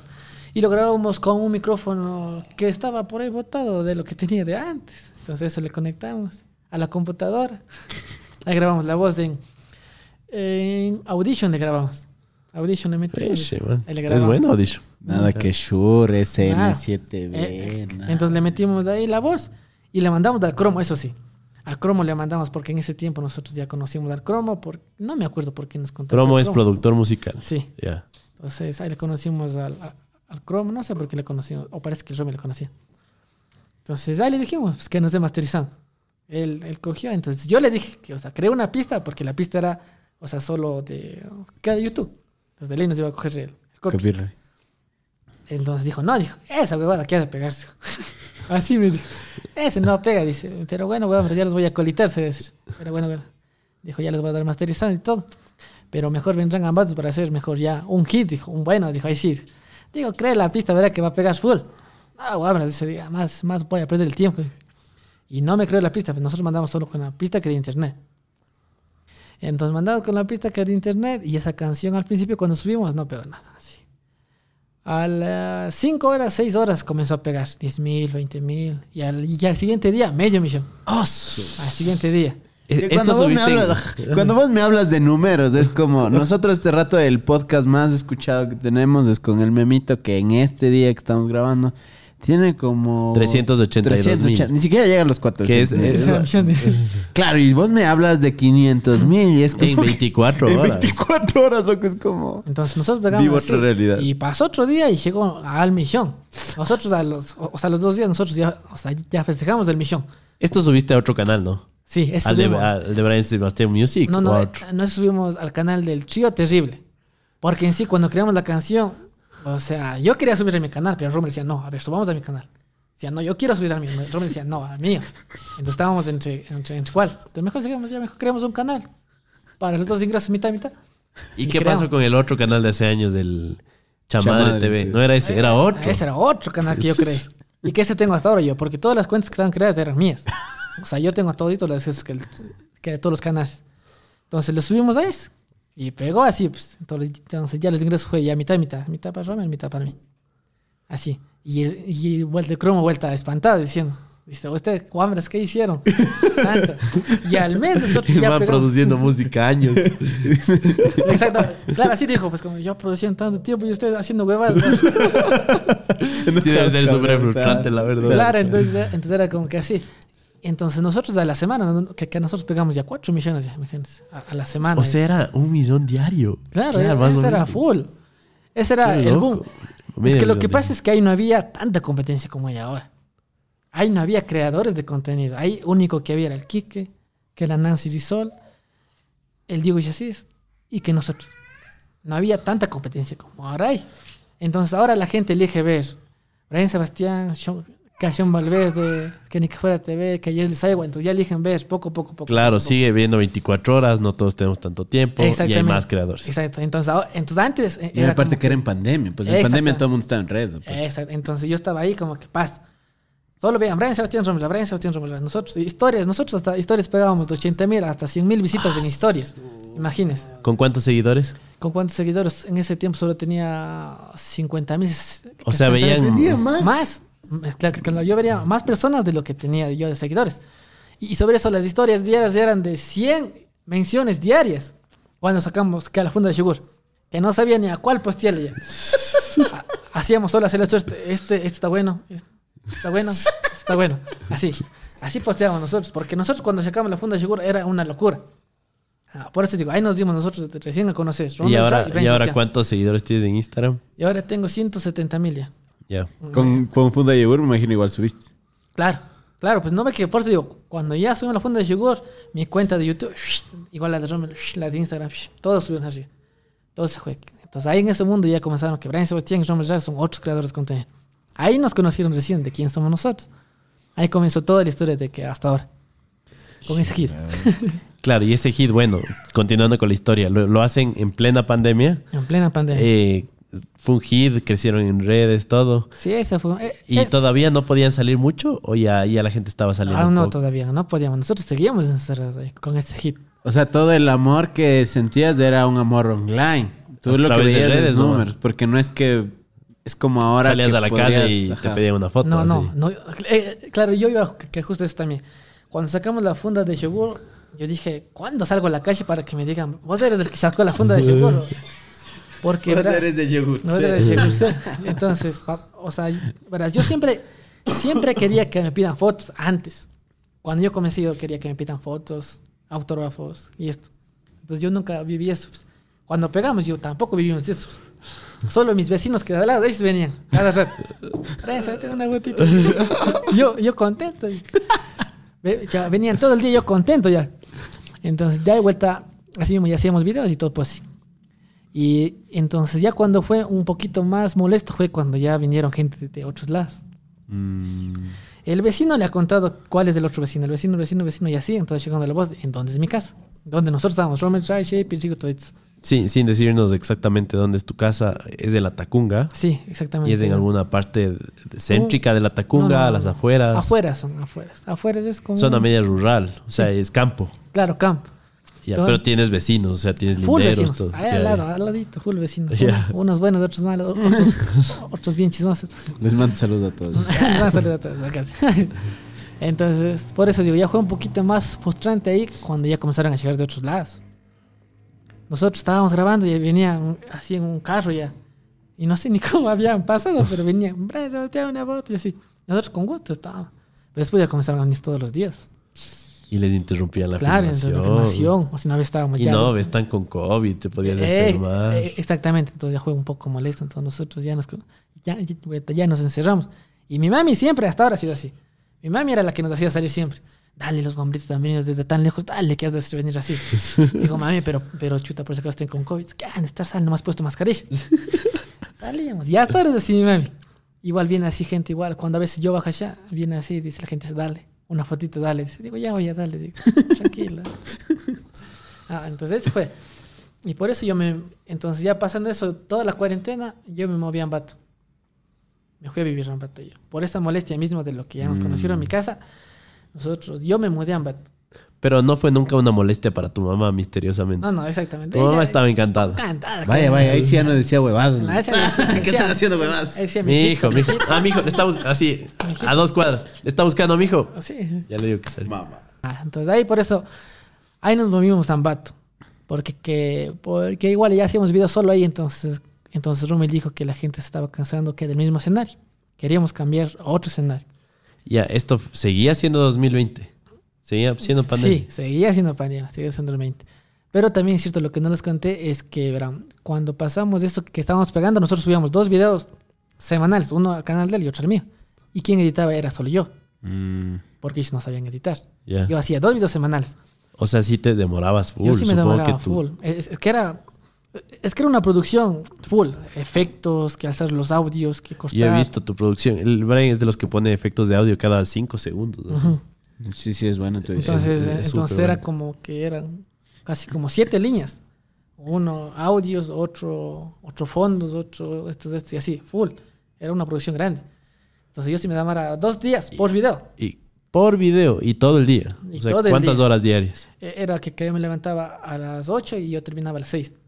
Así. O sea, con el, el rabo ya plano. vos. Exacto. Y sobre eso me tocaba hacer TikTok, sobre eso me tocaba hacer historias y así. Pero ellos no, ellos solo hacían lo que es que solo la grabación y nada más hacían ellos. O Entonces, sea, hacían la, linda, la parte linda. la parte linda, claro. Entonces yo ya me comencé, o sea, ya a sentir mal.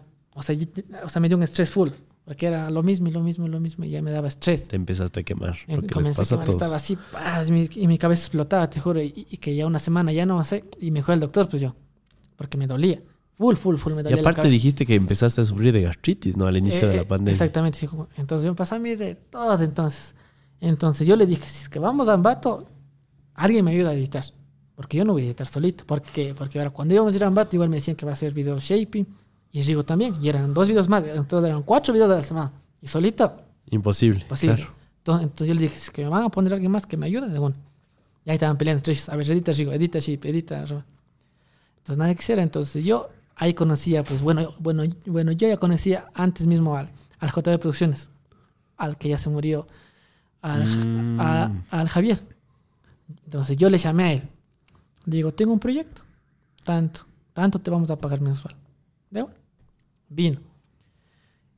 Nosotros nos fuimos a Ambato los dos. O sea, en total. O sea, los de la Tacunga, porque él igual vivía o sea, ahí en la Tacunga. O sea, yo me fui a Ambato sin conocer a nadie. So- Solo al Rommel. Yo no conocía a nadie, a nadie en Ambato. Solo ¿Y a dónde fueron a vivir? Nosotros cuando llegamos a Ambato nos fuimos a vivir, ahora ya que ya conozco todo Ambato, que ya al redondel de la policía. Ahí nos Ah, fuimos a vivir. Hay un chifa buenísimo ahí, ¿no? Uy, ya, ya, sí, sí, sí. Mm, Entonces, ah, Sí, sigas comiendo ese chef. no. Vamos, no, bueno. mentira, sí comí. Pero sí nos comí hace unas tres semanas. es, es buena. Men- mención no pagada es bueno. Es buenísimo. Ambato de policía. Entonces nosotros llegamos allá los cuatro, claro, cuatro en total. El JB, yo, el Rommel y también el Shape. El Rigo no. El Rigo se fue a vivir en su casa misma. Los dos, no- o sea, los cuatro que nos rentamos, u- o, sea, un departamento para trabajar y para hacer o sea, o más contenido. Y yo me fui a Ambato sin conocer a nadie y sin saber nada. Ay, si mi mami cuando me se quedó ya llorando. Era como que me hubiera ido a otro país. se quedó llorando. Igual mi hermana, igual mis hermanos, todos. O sea, todos estaban tristes porque yo ya me iba a ver. Y yo no sabía que sí, que iba a volver. Pero según yo mi mami dije, no, tranquila mami, dije, yo solo me voy unos cinco meses y ya vengo nomás. Que no se Oye, debe haber sido bien lindo para ti haberles demostrado que lo que hacías tenía mucho valor, ¿no? Exactamente. Creo que deben haber sido hasta más expresivos luego de que te empezaste a hacer famoso, ¿no? Eh, eh, claro, exactamente. Porque cuando me Juan Bato yo fui ya pegado. pues. Yo ya fui pegado, pero si no es que yo quería no más. por la Yesli, sino en No. redes sociales. Exactamente, yo me fui solito pegado. Ya. Yo me fui solito a Ambato y yo fui pegado ya, pero no como yo quería, como ahora soy. O sea, yo quería más, siempre quería más. Nunca era como que ya, no soy pegado, ya, ahí quedamos. Siempre quería más.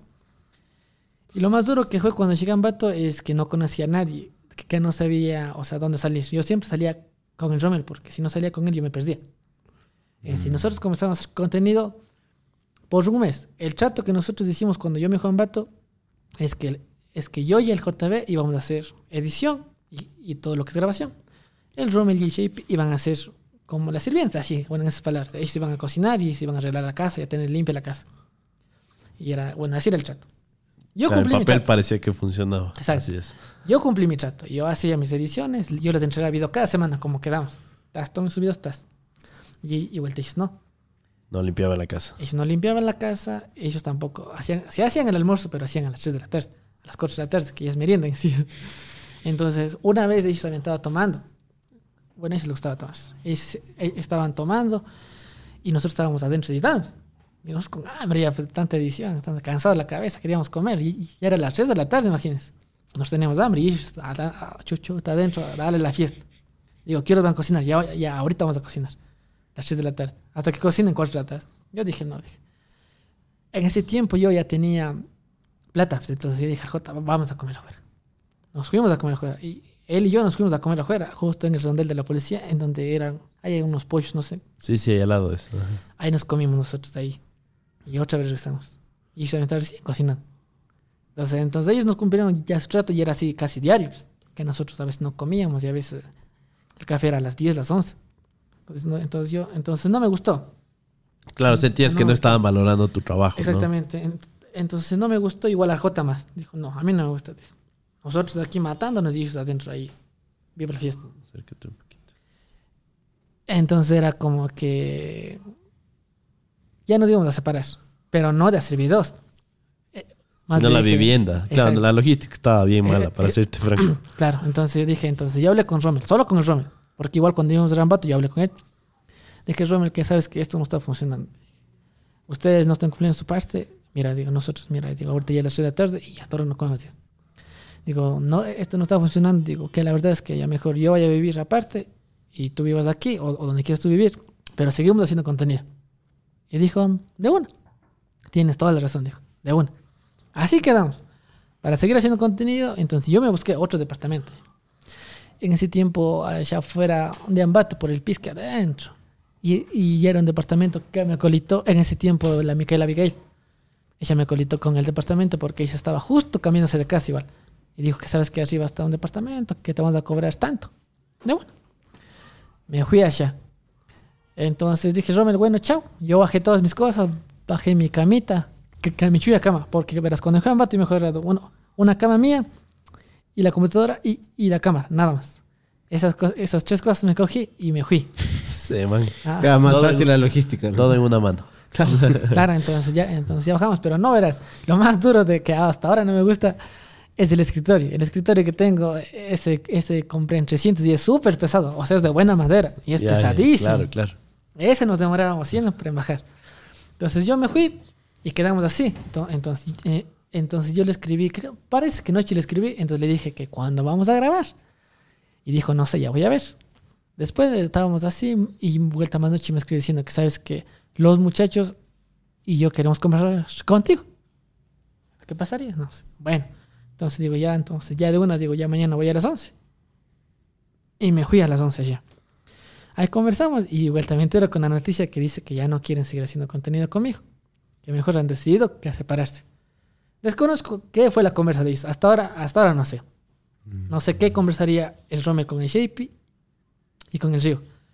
No sé qué conversarían, pero simplemente llegué y dijo que, que sabes que ya no queremos hacer, hacer contenido. Que mejor aquí dejemos, mejor tú por tu lado y yo por mi lado. ¿Cómo te sentiste tú cuando te enteraste? mal, pues, o sea, porque no ves que yo estaba solo en Ambato. O sea, yo estaba solo en Ambato, entonces lo No único conocías ni las calles. Eh, ¿no? Exactamente. En- Entonces lo único que, yo dije es como que, bueno, si ustedes han decidido eso, bueno, entonces ustedes sigan haciendo sketch y yo voy a dedicarme a la música. ¿Cuánto tiempo pasó? O sea, desde que estuviste en Ambato hasta que se separaron. Un mes. Imagínate, no es nada. Y tú hiciste el viaje, o sea, te hiciste el viaje. Claro, Para- exactamente. Entonces era como que volver a la Tacunga, o sea, como que yo me fui para, o sea, para ser alguien más. O sea, para, para salir más adelante. Superarte. apostaste, quemaste los barcos y te fuiste. Exacto. Y me fui, porque- entonces yo no podía volver. Dani, eso es quemar los barcos. Ajá. Eso es quemar los barcos. Ajá. Entonces, entonces yo fui, entonces ya me dijeron así. Entonces, yo, entonces lo único que yo dije ese día es que verán, bueno, como ustedes sigan, porque ustedes están tres, ustedes pueden hacer sketch, pero, pero yo estoy solo. Entonces dije, yo voy a dedicarme a la música. Ese fue lo único que yo dije. Y salí y me dije, bueno, chao. Y, y vuelta iba por la calle, pues, ya de Ambato. Igual, ahora en este tiempo, ya, ya que ya conozco Ambato, he estado, he estado yo bajando toda la Yaguira. Ya. Bajando, andando, solito. Chiste. Chiste en sí, porque dije, ¿y ahora? ¿Qué hago? Solito aquí en Ambato, ya no, que no tengo ni con cuál hacer, que ya, o, o sea, videos. Me fui solito, andando hasta el pisque. Andando hasta el pisque, he puesto el, el GPS. andando me fui, porque en sí no tenía ni siquiera plata para irme a la casa. Entonces yo me fui andando hasta el pisque, triste, escuchando música con los audífonos, triste, triste, hasta la, hasta la casa. Llegué y le comenté al JB, porque él fue, o sea, que estaba ahí en la casa. Le dije, bebé, que sabes que así me dice, que ya no va a chuta, ya el contenido, ¿y ahora qué hacemos? La primera opción era regresar. Y regresar a, Normal. A la- o sea, la Tacunga. Y entonces, entonces, entonces, entonces yo le dije al J, entonces, sabes que ya regresemos. Porque aquí no van a hacer nada, dije. Pero JB también era de. ¿Él no era de Ambato, el JB? No, no, él era de la Tacunga igual. Ah, ya. Entonces, entonces, entonces, dije, en- entonces yo le dije, entonces, ¿qué sabes que ya regresemos? Entonces él dijo, no. O sea, te vas a rendir, dijo. Te vas a rendir después que llegaste acá. Dije, pero entonces, ¿qué vamos a hacer aquí? Digo, nosotros no vamos a hacer nada aquí. Digo, yo no conozco a nadie, digo. A menos que, que solo conocí a la Micaela ahí. Que no conozco a nadie. ¿Qué hago? Digo, ¿qué? A ver, a ver, por eso dije yo, a ver, tú dame unidad, digo, a ver, a, a ver, ¿qué vamos a hacer? Ahí fue cuando él dijo, verás, tranquilo, dijo. Tranquilízate y pensemos con la cabeza fría. Dije, bueno, bueno, ya. Ahí vuelta, él buscó hacia los youtubers que estaban pegando en ese tiempo y nadie estaba pegando en ese tiempo. O sea, de los que o sea, eran ahora. Entonces dijo, ¿y ahora con cuál haremos un- un- una colaboración? Dijo. Digo, no sé, dijo, ¿con cuál haremos? Digo, ahí estaba yo. Claro, pero entonces Vox ya no estaba. Estaba el. El Gabo le dio un tiempo más, pero ya. Mm. eh, ¿Te salía Vox Populi en ese tiempo o ya no? Ya no creo que me saliera más popular entonces. Entonces yo era como que, ¿qué hago? Verás? Ya, yo sí te juro, verás, yo sí ya... Que, que- que si él no me decía, yo ya me volvía a la Tacunga. Yo sí me volvía. Entonces él dijo, hagamos, yo tengo una idea. Ahí creamos nosotros disque, se- o sea, ya cerramos la temporada con Rommel Rack y creamos una temporada 2, en donde era Brian Sebastián y sus amigos Y sus mozas. y sus mozas, así. Entonces creamos la segunda temporada por la idea de él. Porque, porque dije, pero ¿cómo le vamos a decir? O sea, la gente que ya no van a hacer videos con Rommel. ¿Cómo le digo a la gente eso? Entonces él dijo, entonces ya, hagamos esto. Porque tenemos último video que ya hicimos ya con Rommel, que ya teníamos el último que ya no estaba editado, que estaba yo justo editando. Ahí pusimos el último, fin de temporada. La gente se quedó como que, ¿y ahora qué pasó? Entonces el J nos dio, o O sea, otro solo guion. para entender, había, había ahí un hilo, o sea, una historia se conectaba entre un video y el otro, o, o cada video era No, no, independiente. todo el video era independiente. Ah, ya, ya. Entonces, Ah, pero la gente estaba acostumbrada a verle siempre. Obviamente. Ex- exactamente, entonces, entonces eso fue la meta. O sea, eso fue lo duro. O sea, que la gente se, acostumbra a ver a Brian Sebastián, más no ya a, Brian Sebastián con Romy Rack. Era Eh, como Vox, así. entonces- Sí, exacto. Eso fue lo duro. Eso fue lo duro. Exactamente igual. Entonces, entonces, entonces yo le decía que siempre es al J, pero ¿cómo hacemos que ahora la gente se acostumbra a que me diga solo Brian Sebastián y ya no Rommel Rack? Entonces él creó el primer guion. Dijo, hagamos esto. Y era el primer guion de la segunda temporada, era eh, el concierto de Brian Sebastián. Y pegó. La segunda temporada pegó. Pero yo, pero yo no le tenía fe. Yo no le tenía fe. Dije, es que si ya no me ven con Rommel Rack, decir, no, esto ya no tiene Rommel Rack. Eras el cromo de tu propia producción. Entonces, Sin fe. Entonces, lo que por eso digo, cu- cuando hicimos ese video, es cuando él me dijo, verás, a ver, a ver, ¿qué te hace falta? La cámara es tuya. ¿Cuál edita los videos? Tú. Y a ver, ¿qué- a ver, ¿qué va a cambiar? Tú los personajes, dijo. Po- porque toda la magia la haces tú. Porque tú sabes editar y- y tú sabes hacer todo. Digo, tienes todas las razones. Y lo hicimos. Y, y como te digo, pegó ese video. El primer video que hicimos de eso, pegó. Pegó casi como Y no medio tuviste millón. estos... Ah, primero, el alcance habla por sí solo, Ujú. pero tuviste comentarios de hoy. Sí, sí, sí. Y eh, todo solo así. ¿Y, y, y qué pasó con Rommel? ¿Qué pasó con Rommel? Pero ese video pegadísimo. me- o sea, Claro, me- o pegó sea, igual, exacto. pegó, por eso te digo, o sea, medio millón. Entonces yo te dije, ¿y ahora? ¿Qué video más hacemos? Porque no conocía a nadie. O sea, yo necesitaba gente.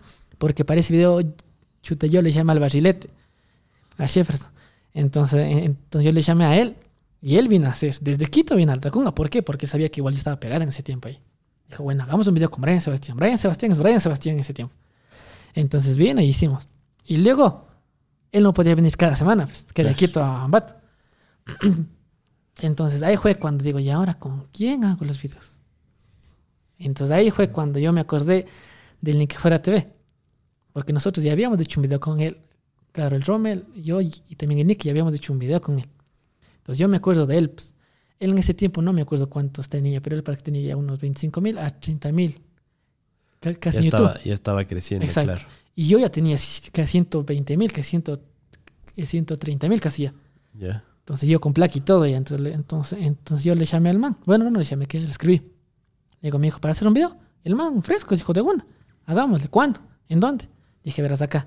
Y vino hasta allá. Él vino. Igual ha venido en bus, porque igual en ese tiempo ni que no tenía carro, nada. pues, igual él vino en bus. Igual te hicimos el segundo video que se llamaba. eh, no me acuerdo cómo, cómo se llamaba. Igual pegó. Y todos iban pegando. Así. Y yo comencé a hacer videos con el Nick. Pero yo no quería hacer videos, o sea, como sería siempre con él. Pero siempre Claro, fue porque ya venías por la experiencia de- eh, del rom. Exactamente, No yo dije, mismo. exacto, yo, no- yo, no, que yo no quería a nadie más. Pero después era como que, entonces, si no le llamo a él, ¿con quién hago? Entonces ahí, entonces yo lo comencé a llamar a él, digo, ¿sabes qué pena? Y él, y él siempre me decía como que nunca decía, como ¿sabes qué? Ya yo no puedo, ¿no? Decía, ya, ¿cuándo? ¿A qué hora? Y venía. Y seguimos haciendo, seguimos haciendo, y verás. Y, y en el transcurso de eso, yo fui conociendo personas. Gracias a la Micaela, ya conocí a un taxista que era el gato Pazmiño, que en ese tiempo era, era taxista. Entonces yo como siempre me quería yo movilizar, yo nunca me subí al bus. pues. O sea, yo cuando ya me vine solo, yo comencé ya solo a irme en taxis. Entonces yo quería un taxi privado para Brian Sebastián. Entonces, entonces yo le conocí a él y él siempre me hacía las carreras. Entonces yo me comencé, o sea, a llevar con él, con el gato Pazmiño que conocía a Shengambat. Yo me comencé a llevar con él y así ya comencé, así a conocer amigos. Él me presentó a otros amigos, de otros amigos, y entonces yo, entonces yo, entonces yo ya me fue así ya como que ya, o sea, ya teniendo amigos en Gambat. Entonces ahí fue cuando ya, igual Nick venía, hacíamos videos con él. Hicimos casi como 15 videos con el Nick, 15 a 10 videos. Hicimos, y él siempre venía y nunca me decía como que ñaño, no, no, no, que no puedo, no. Y él así, y, y tampoco nunca me dijo que, sabes que igual hagamos para mí. Él, o sea, o sea, venía porque igual, igual le gustaba hacer videos. Y entonces hicimos, o sea, la segunda temporada solo con él. Y cuando él también ya, como digo, como ya venía a hacer, entonces él también ya quería hacer como si ya su propio contenido. Él también ya dijo que sabes que que yo también voy a hacer, o sea, o sea, o sea, ya el contenido. Y se hizo con la esposa. Y entonces yo me quedé otra vez así, pues, ¿y ahora quién llamo? Ahí nace vuelta la tercera temporada. Ahí nace la tercera temporada, pero bueno, ah, pero bueno, antes de pasar a eso, en la segunda temporada no ves que cuando yo fui a vivir solito, ahí fue más duro. Ahí fue más duro porque no ves que cuando estábamos allá, allá poníamos todo a medias. Para comprar azúcar, yo 50 pues 50. Pero allá yo tenía yo solito. Y fue más duro. Porque no ves que, claro que los videos estaban pegando en, o sea, en vistas, pero, pero vuelta en plata, no sé por qué no pegaba en plata. O sea, o sea, comenzó a bajar. Comenzó a bajar, a veces subía, a veces bajaba, a veces subía. Este, Entonces tenía que pagar arriendo, tenía que pagar luz, tenía que pagar agua. Entonces había días que ni siquiera, te- o, sea, o sea, yo tenía para comer. A veces comíamos solo agua con fideo y papas. Así comíamos. Vivías con JB. Sí, nosotros vivíamos los dos. Entonces, él, él cocinaba. Yo hasta ahora no sé cocinar. Eh, Él cocinaba, cocinaba. y la fuente de ingresos eran los anuncios de YouTube, Sí. de tu canal. exacto, de mi canal. Ya. Esa era nuestra Esa era la única fuente la de única ingresos. fuente de ingresos. Nosotros no trabajábamos con Facebook. Nosotros no conocíamos Facebook ahí. Entonces, ahí comencé. Eso fue lo más duro. Fue lo más duro ahí cuando, cuando comenzamos en la segunda temporada solos y así. De cuando fuimos de la tercera, ahí cambió mi vida. Cambió totalmente mi vida. Por la idea del JB mismo nace la tercera temporada. Y fue, y fue claro, claro, y fue unos días antes que yo conocí a la Yesli vuelta ya. La Yesli en Ambato. ¿Cómo le conociste a la Yesli? Ah, Bueno, verás, Se, se le- te llenaron los, se me llenaron los, todos. Los de- de ojitos. Verás, Oh. verás, y ahorita le regreso a ver, por cierto. Yesli, saludos que está ahí en el season. Ya, le- ya le vamos a hacer un cameo ahora. verás, yo le conocí a la Yesli ya cuando llegué a Ambato mismo y cuando vivía con el Romer mismo, yo ya conocía a la ya. Pero más no era como que algo serio, o sea, era como un vacilo más. Ya. Pero Entonces- ¿cómo? O sea, ¿era amiga de quién? No, no, verás, yo puse en Instagram. Yo hacía canciones ya. Yo pegué también por las canciones, porque sube una canción de Pobre Corazón a mi cuenta que de Brian Sebastian Music y pegué 3 millones de visitas. Ah, te, está mal, sí. Y, La la- millonario en vistas, weón. 3 millones y para, para ahorita, ¿cuánto tiene ya la de Ahorita ya creo que casi, eh, casi a 5, ¿no? Casi a 5, algo así. la de ¿Ah, la de Funda de Yogur? Claro, claro, la Funda Seguro va más, pues. Entonces, entonces Cu- A ver, a ver, espérate, espérate. que ustedes me hablan de números como si fuera así. Como que así nomás. ¿Cu- ¿Cuántos tiene funda de yogur más o menos? Ca- casi como 6 a 7 vas que tiene. Ah, Millones de, de vistas. Entonces verás cómo te seguía. Entonces, en- entonces yo le conocí a la Yesli ya cuando llegan Bato, yo le conocí porque puse una historia. Quiero hacer una, una cover. A ver, quiero hacer un cover con una chica. Y yo veo full comentarios, porque yo ya ahí era Brian Sebastián, pues, entonces ya tenía full videos. Ya tenía full, full, full, full mensajes.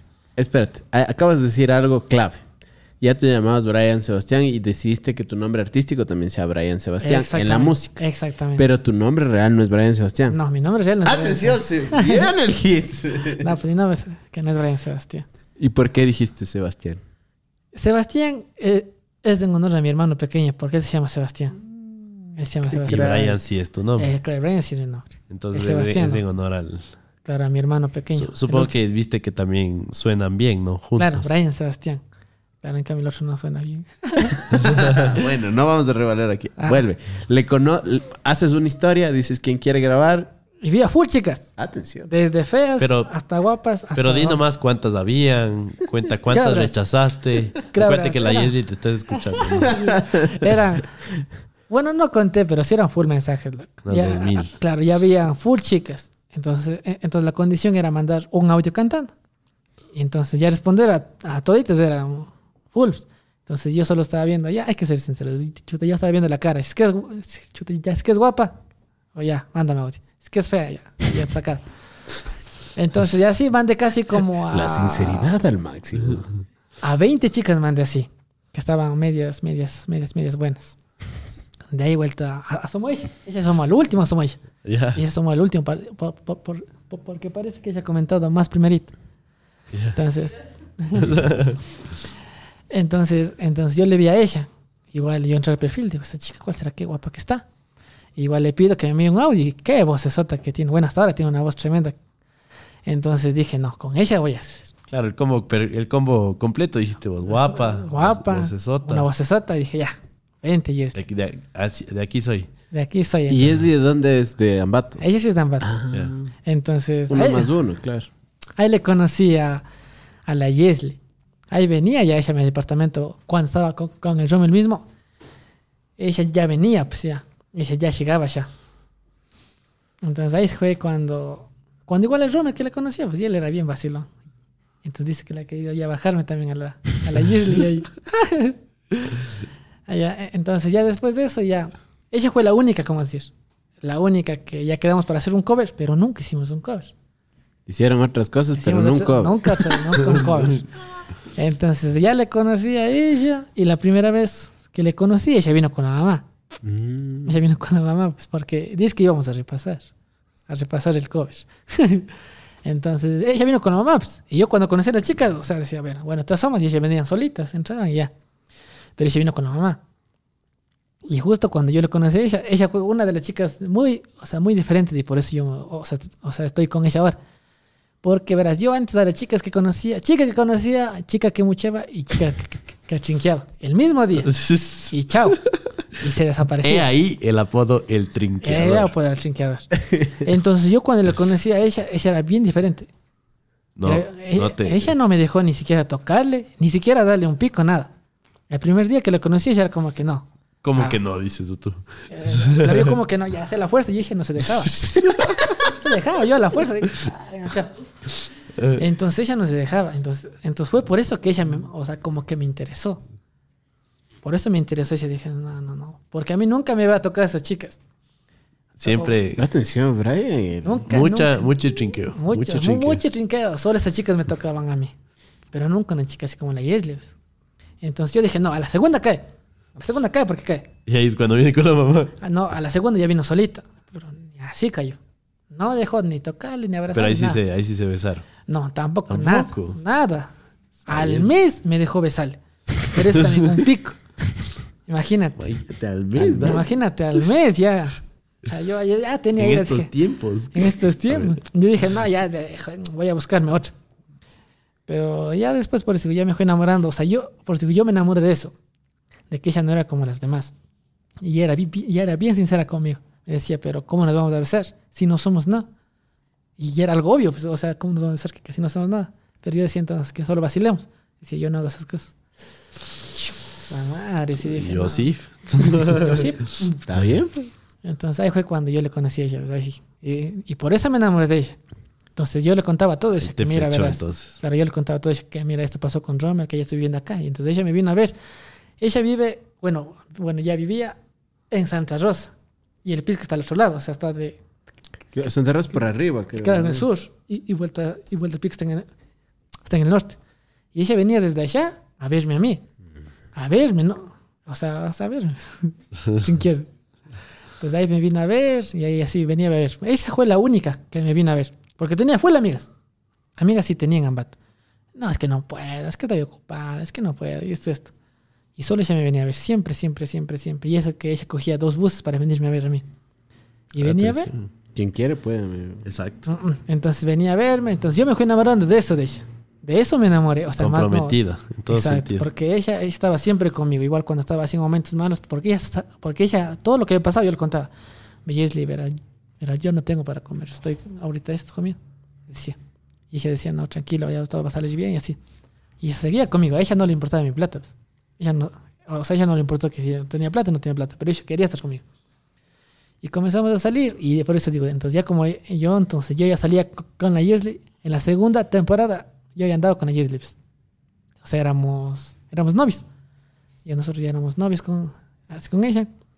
Y en la tercera temporada es cuando se arma todo. pues.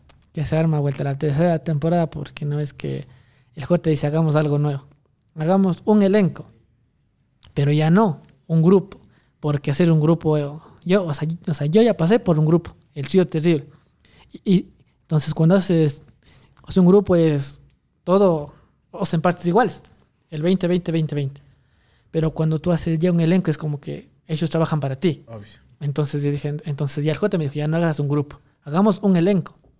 Claro, que tú les pagabas, más Eh. Exactamente, que, que- yo le pagaba a ellos. Y digamos, yo, chuta, yo ganaba unos, unos, unos 100 y yo les daba a ellos 10, 10, 10, así. Así, Ya. así un ejemplo. Entonces dijo, hagamos un elenco. De una. Ahí contratamos a todos los que pasaron con nosotros en la segunda temporada, a todo lo que era producción mía. Ellos pasaron a ser actores. Por ejemplo, el, JB pasó a ser actor. Que la Gordis igual pasó a ser actor. Igual la Yesle, lo que igual andaba atrás en producción, ella pasó a ser igual, otra. Igual- ajá. Entonces todos comenzamos a hacer esos. Y la tercera temporada pegó una locura, ve. La tercera temporada se pegó otro media millón. Cuando iniciamos. Porque verás que cuando terminamos la segunda, la visita había Había empezado a bajar al final. comenzado a bajar ya al final.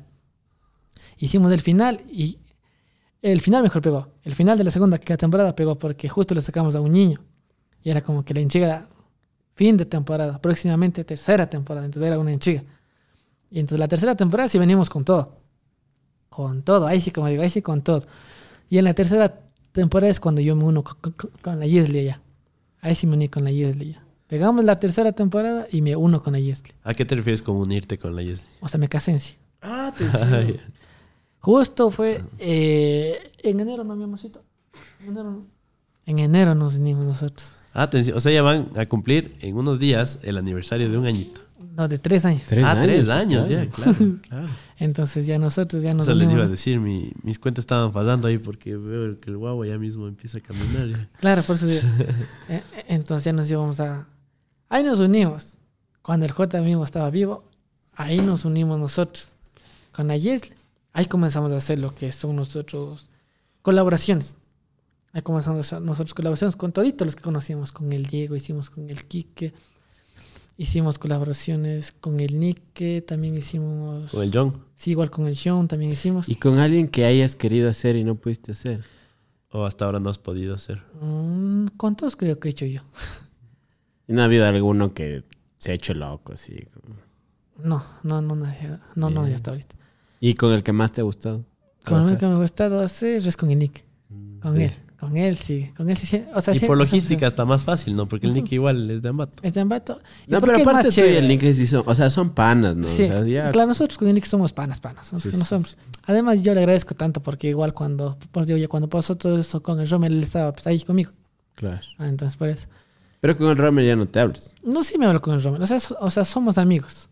Que, somos amigos hasta ahora, pero ya no creo que tenemos la misma, o sea, la misma amistad que teníamos cuando iniciamos. Claro. Ya no es lo mismo. Claro, y ya no es lo mismo, porque igual pasaron tantas cosas que él y yo, entonces ya no fue lo mismo. Pero sigue habiendo una relación cordial, Claro, sí. de respeto. Claro, eso sí, Es ese es el respeto, como digo. Romer Rag es Romer Rag y Brian Sebastián es Brian Es Sebastián. que nunca se fueron de manos. de- No, no, no, que nunca nos fuimos de eso. O sea, que, que simplemente ya no tenemos esa confianza que antes Claro. decía, que sabes que era, yo tengo tal moza así, así. En cambio, ahora ya no, es como que, nos Dani, ¿por qué comunicamos. no hay esa confianza? no entiendo. Ah, Claro, y chuta, yo con Robert tenía una confianza grande. pues, que nosotros hasta ya dormíamos juntos, ya nos topábamos las Los cosas. cro- también. cromo- cro- Topamos las cosas. cromos repetidos o no? no. Eso. Ah, pues ya por eso digo, ya cuando nos unimos con Ayes, le comenzó la tercera temporada. Eso fue un, fue sí. lo más grande. Eso fue lo que más, en toda mi carrera, de todo lo que más yo hice. Porque ahí sí comencé a pegar ya millón. Pues. Ahí ya no fueron medio millón, ahí fue millón ya. Estamos hablando de qué año, de qué mes? Estamos hablando del año 2021. El anterior año. Mm, ¿Y qué mes más o menos empezaste? En el mes de enero. Enero yo ya comencé. Ah, a- ya. Claro. Seguíamos en pandemia, pero ya se estaban vacunando la gente. Exactamente, pero yo ya comencé a pegar duro ahí vuelta ya. En la tercera temporada yo ya- que, que ya no era pues, ya 200 mil, 600 mil, ya eran 700, 800, un millón. Entonces ya las marcas ya nos comenzaron a llamar. A mí ya me llamaban las marcas. Qué chévere. Oye, ¿y audiencia de qué países tenías? Audiencia de país, más de Ecuador. Más de Ecuador. Ecuador, a- a- le seguía Perú, Colombia y Estados Unidos. Sabes que eso es súper interesante igual para las marcas que estén interesadas en trabajar con Brian. Pero la mayoría de empresas en Ecuador tienen servicios y productos para el Ecuador. Entonces, qué interesante que tenga una audiencia principalmente ecuatoriana. ¿no? Claro, y sobre todo los números que tienes, o sea, son, son descomunales así. Y también empezaste a subir el contenido, me imagino, en Facebook. Facebook. Aún no todavía. No subes Ah. contenido. Ya vamos a hablar de eso. Es Claro. Se, se viene. Ya. Se viene. Claro, pues ya llegamos a la, a la tercera temporada, entonces ahí me contrató la primera marca. ¿Qué, qué marca fue? Bogatti. nomás. Bogatti fue Ah, la primera ya. que... El o sea, señor de los helados. señor de los helados, él fue que, el que confió en mí. Ya. Porque, porque igual yo le escribí y dije que, que don Santi, que, que sabe que quiero yo. ah, ah, o sea, hacer. un- que me patrocine que, que mis videos. Entonces él me ofreció un precio. Yo no sabía cuántos de cobrar. Que ni por- primera marca, claro. Exacto. Y Que, que yo no sabía ni cuántos de cobrar, por cuántas historias, por cuántas menciones, por cuántas, no sabía nada. Entonces yo solo le ofrecía así. Dije, verá, tantas historias, tantas menciones y tantos TikToks así. Tanto me va a pagar. Es tiempo baratísimo. ¿Sabes que yo cobraba ese Bogatti? Eh, pero fuera, fuera de joda, eh, mención no pagada, porque de hecho ya no estamos con, trabajando con Bogatti, pero es a veces la gente no cacha, ¿no? Que no es que como creador de contenido tengamos las 10, las 20 marcas, son pocas las marcas. Y si algo hizo el Santi fue creer en los creadores de contenido Es- cuando nadie más creía. Entonces, eh, fuera de la broma esta del señor de los helados, yo al, yo al Santi le guardo un, un cariño, un aprecio, porque es de las personas que confían en los creadores de contenido cuando nadie más lo hacía. Sí, de hecho es una de las pocas personas que cambió la industria, ¿no? Sí, sí, sí. sí. Así es. O sea, si no hubiera sido por el Santi, creo que muchos de nosotros tal vez no hubiéramos tenido ingresos por marcas y tal vez otras marcas no se hubieran fijado en nosotros. Exacto. Entonces, más allá de que, que leí un, un comentario que decía como vendidos y todo lo demás, yo creo que e- es un tema de agradecimiento a la figura del Santi y a la figura de Bogatti porque fueron los que confiaron. O sea, si no hubiera sido por un Bogatti, si no hubiera sido por un George que confió en el, en el Quique con el preuniversitario, confió en alguno de nosotros, tal vez no habrían más marcas que vinieron después. que entiendan Mención esto. no pagada, un Dios le paga más bien al Santi porque, claro, a veces... Yo tampoco, nosotros tampoco al principio sabíamos cuánto cobrar. Ya después supimos, pero igual es chévere que alguien, alguien confíe en nuestro trabajo y más bien un, un saludo. Volvamos. Bien el Santi, te dice la primera Claro, marca. Claro, la primera marca me dijo un precio barato, barato. Entonces yo no sabía, dije, ya de una. Entonces yo no hice ningún contrato con, así con Bogatti. Yo no hice ningún contrato. No sabías tampoco. Yo tampoco no sabía que tenía que hacer un contrato. De ahí comenzamos a subir video ya. Porque en la tercera temporada salió ya con el auspicio de Bogatti, el as con queso. En la tercera temporada. Eh, así iniciamos. Entonces ya iniciamos así la temporada con eso y íbamos trabajando bien con Bogatti. Todo pues. De ahí hicimos solo unos seis videos nada más. Y ahí sí pasó la tragedia, vuelta. Ahí sí venimos al punto en que, que nos fuimos a baños a hacer un video. Que nos fuimos a baños a hacer un video de tres días, que como teníamos planeado. Pero creo que cuando es el destino, ya mismo ya es el destino, verás. Cuando nos íbamos a baños, el carro no nos quería llevar a nosotros. O sea, mi carro, porque yo ya tenía carro ahí. Mi- o sea, mi carro dijo como que no, quédate, no, algo va a pasar en baños. Mi carro que No se, se, prendió. no, no, no, sí se prendió, pero se apagó en, en Salasaca. En Salasaca se apaga. Y justo en una mecánica, arribita una mecánica, nos entramos a revisar y dijo que se ha quemado ni sé qué cosa, que no podía rodar más. Que, o sea, ahí, hasta ahí ¿Y va no había pasado eso con tu carro antes? Nunca, nunca, nunca había Ah, no pasado. es que venía fallando. No, no, no, no, De nunca la había pasado. nada, sí. De la nada Ya. tas. No puede ir. Digo, eh, ahora ya. Como ya hicimos el contrato con un auspicio, hacia un hotel, X, que no voy a decir el nombre, eh, ya hicimos un auspicio. Nosotros ya tenemos un contrato que ya, ya tres días que nosotros íbamos a en baños, ahí en ese hotel haciendo la, o sea, la promoción. Y el caso no quiso ir. Yo le llamé al señor del hotel, le dije que sabe que no vamos a poder ir porque, porque el carro funciona. Dice, chuta, pero yo ya tenía todo listo para hacer. Digo, digo, ya, ya, a ver, entonces déjame ver, digo, que le llamo en una hora. Ahí le llamo vuelta a mi suegro, pues ya, o sea, ya como ya me casé con la Yesli, entonces yo ya estaba. Entonces, entonces yo le llamo a mi suegro que sabe que présteme su carro. Y me presta su carro. Mi carro lo botamos arriba, pues. Hacia en la casa acá de mi suegro, hacia le fuimos a dejar mi carro. Y yo me fui en el carro de mi suegro. Ese carro sí fue. Llegamos a baños, todo bien. Hicimos lo que teníamos que hacer los tres días.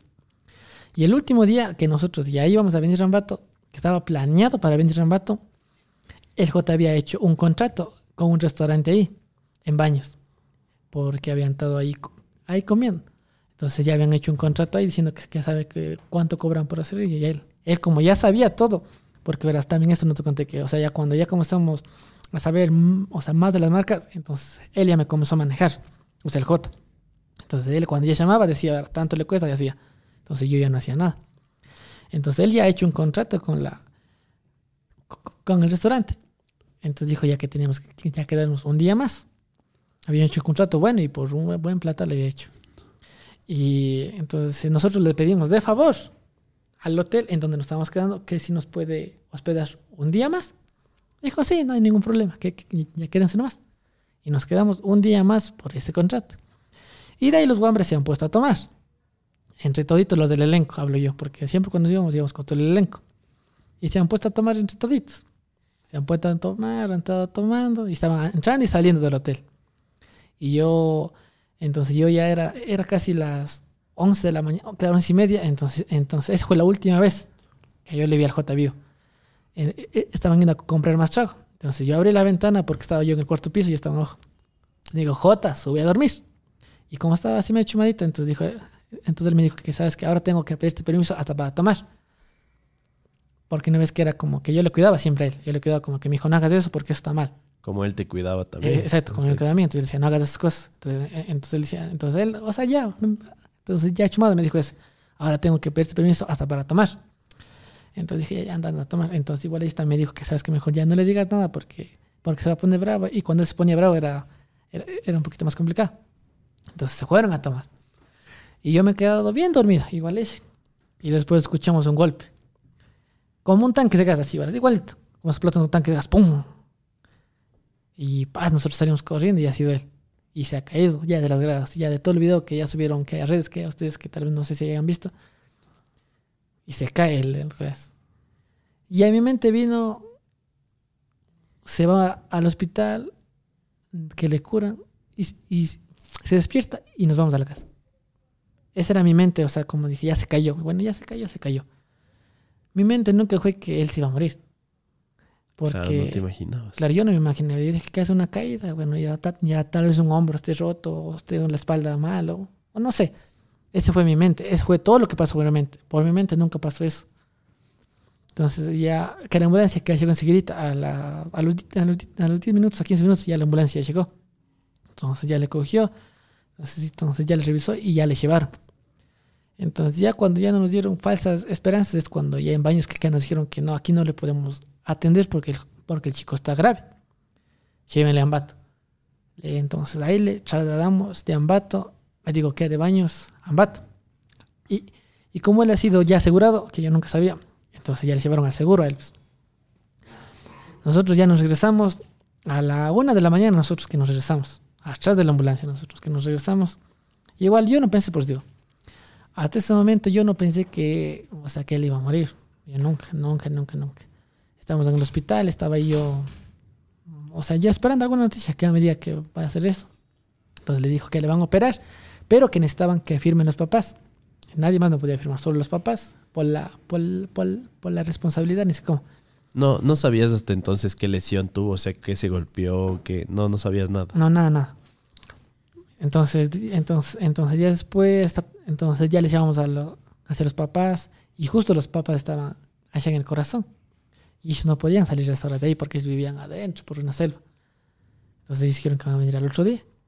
Ellos llegaron a las 3 de la tarde de- de- que del siguiente día. Pero el J ya murió a las 6 de la mañana. Él, claro, verás, él murió a las 6 de la mañana. Ya, o sea, chao. Pero él a, a las 3 de la tarde otra vez volvió a revivir. O sea, era como que eras. Él se fue, pero a, la- o sea, las 3 como que él reacciona. Y, y otra, otra vez o sea, o sea, volvió a respirar. A las 3 de la tarde porque llegó los papás. Pero él nunca más abrió los ojos. Nunca abrió los ojos, solo volvió a respirar. Llegó los papás y otra vez, eh, vuelta ya los, vuelta los doctores ahí otra vez. Que vamos a operarle, que como ya reaccionó otra vez, entonces le fueron a operar. Le- que, que, que le entraron a operar, pero no sé qué, ahí sí no sé. Ya, ya que hubiera pasado y se muere vuelta a las 6 de la tarde. No, a, a las 7 de la noche. A las 7 de la noche se muere. Y yo por eso digo, o sea, mi corazón era roto, y sí, roto en mil pedazos. Y yo, antes que se me decía Dios, digo, digo, Dios, digo, yo te entregué, dije, Dios, dije, yo te entrego todo, dije. Yo te entrego mi fama, mi cámara, mi carro, todo lo que tengo, pero devuélveme al J. Yo le dije así a Dios, y yo lo decía de corazón. Te, te juro que en ese, o sea, en ese momento no me importaba nada. Prefiero ser una persona normal, pero a, a que él siga vivo. Pero, o sea, ya era la hora de él. Entonces ya no volvió más, por si digo, que solo a las 3 de la tarde que despertó que todos, todos los que estábamos afuera ya tuvimos una esperanza más de que se iba a vivir. Pero ya no despertó. Nunca más despertó ya a las 3 de la tarde. A las 7 de la noche murió. Y ya nunca más volvió a abrir los ojos. Y ese fue el momento más duro de mi vida. Nunca había tenido como que, como que un dolor fuerte. Ese fue el dolor más fuerte que yo tuve en mi vida. Perder. O sea, como que a mi mejor amigo. A mi mejor amigo de quien estaba conmigo y de cuando pasó todo lo que pasó, de lo que les conté, que solo él estaba conmigo. Que, Chutal me apoyó, él no me dejó que, o sea, o sea, o sea, ya rendir. Y lo que me duele hasta ahora es que, y por eso cuando yo estoy mal, que digo así, o sea, lo que me duele ahora, o sea, no es que, o sea, de lo que se murió. O, o sea, lo que me duele más es que él no pudo como que disfrutar todo lo que ahora yo estoy disfrutando. Porque la meta era ese cuando nosotros fuimos a Ambato. Que nosotros, que no teníamos días para comer, y ahora yo tengo. Así como digo, ya gracias a Dios tengo, tengo abundancia. Entonces lo que me duele es eso, que él no pudo, o sea, todo lo que nosotros luchamos, él no pudo disfrutar. O sea, todo lo que los dos hicimos, el quien está disfrutando, o sea, soy yo. Y es lo más duro que tengo, ¿verdad? Es lo que más me duele a mí.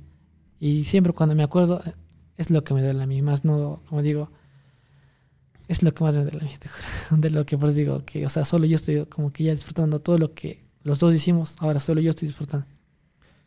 Y, y ya, pues digo, y esa fue la etapa más dura de mi vida. Ese fue lo más duro y de ahí me caí. Y de ahí me retiré de las redes. Otra vez. Yo ya no iba a volver a, las redes. Cuando él se murió, ya no. Para mí se acabó la vida. Cuando él se murió, dije, y ahora sí. Ahí se acaba todo. Y yo me regresé. O sea, ya a la Tacunga. Con la Gisli me regresé. A la Tacunga. uh, igual cuando murió, él hubo full problemas con los papás. Hubo, hubo, hubo full problemas con los, con los papás de, de la Gisli. Problemas por todo lado. Yo decidí ya retirarme de las redes. Ya, o sea, había pasado otra época más de mi vida que decía que por los videos igual perdía a un amigo. En la primera era como que por los videos que me fue a la cárcel. Y ahora por los videos que se murió un amigo. Entonces yo dije, ya no. Ahí se quedó todo. Ahí se acabó mi vida. Y así fue. Así fue. Yo me quedé en cero. Yo dije, ya no voy a regresar. a. Yo me regresé a la Tacunga. Yo perdí todo. mis cosas se quedaron allí en Ambato. Y yo volví a la con, así con ella. Le dije, mi amor, ¿sabes que voy a buscar un trabajo normal? Y, y yo no sabía ni en qué iba a trabajar. En lo que más sabía en ese tiempo era ser panadero. Eso me iba a hacer. Entonces ya no iba a volver redes, que solo iba a subir un último video, el, el que subí, el de, el de, el de homenaje a JB. Ese fue el último que, que, que- que- o sea, que dije, hasta aquí. Hasta aquí, hasta aquí llegó mi carrera, hasta aquí se acabó ya Brian Sebastián y que sigan todos por su lado. ¿Y, cuál, y, y por cuál regresé? Es por el Nick otra vez. El Nick vino a mi casa a visitar. Y vino a visitar, me dijo, ñaño, sí, ah, así como estás, yo lo hacía mal. Estoy muy mal, que no tengo ganas de hacer nada. Entonces, entonces Chuter me dijo que, que, que sabes que siga adelante, que no te rindas, que el J quiere que tú sigas adelante, que él no quiere que te quedes aquí, que todo lo que ustedes hicieron quiere que siga adelante. Entonces, entonces yo ah, conversaba así con el Nike y salía afuera, porque yo no salí, pues, yo, chuta, chuta, yo me entré adentro a mi casa y, y yo no me salía para ningún momento, en, en todo un mes entero. Y yo cuando llegó él, entonces, entonces, entonces yo salí afuera a tomar aire, vi al cielo y dije, está bien, ni que lo voy a hacer. Voy a regresar. Y todo por él. Y regresé otra vez por él. Dije, no, él tiene que sentirse orgulloso de que todo lo que él dejó ya construido, o sea, ya listo, tiene que seguir. Porque en sí cuando él murió, ya, o sea, ya todo estaba, todo listo. O sea, las marcas ya nos llamaban, que ya teníamos buenas visitas, que, o sea, tenía buenos ingresos en YouTube, buenos, buenos, buenos, buenos ingresos. Entonces, entonces, entonces yo regresé por eso, a YouTube. Después de todo lo que ella se murió, yo regresé a YouTube. Y de ahí se comenzó vuelta ya mi otra vida, con, con Yesley vuelta. Chuta, hermano, qué, qué fuerte historia. Realmente, eh, de entrada, sintiéndote mucho por, por la pérdida de JB. Eh, antes de que nos cuentes, obviamente, de este acontecimiento, nos contaste varias formas en cómo él impactó tu vida positivamente. Él fue quien, desde todo, desde ayudarte a editar, a darte ideas, a empujarte, motivarte, Exacto. a, a cuidarte como amigo. Y creo que robando las palabras del Nike, yo estoy seguro que él está súper orgulloso de todo lo que has logrado. Y creo que más bien lo que él se merece es que a ti te vaya bien. O sea, es, el, el- es la mejor mo- forma de, de que su legado prevalezca de alguna forma. Así de simple. Es, es la única forma que creo que podemos eh, darle un su, su, su lugar, ¿no? Ujú. En- en- de aquí en adelante. Y de hecho, creo que puede ser interesante que este podcast también sea como dedicado a él. Sí. Porque siento que Mm. Oye, si, si, si tendrías la oportunidad de verle, ¿qué le dirías? Por eso digo, que siempre cuando me han hecho las entrevistas, por eso digo, yo cambiaría todo lo que tengo ahora porque él esté vivo. Siempre les he dicho eso y, y siempre les voy a decir eso, que siempre cambiaría y solo por verle a él. O sea, verás, yo cuando se murió él, yo siempre lloraba. Siempre lloraba. Y siempre cuando contaba la historia, yo siempre lloraba. Porque ahora, yo- co- como que yo soy ahora, mm, o sea, más fuerte, es porque él vino dos veces a mi sueño.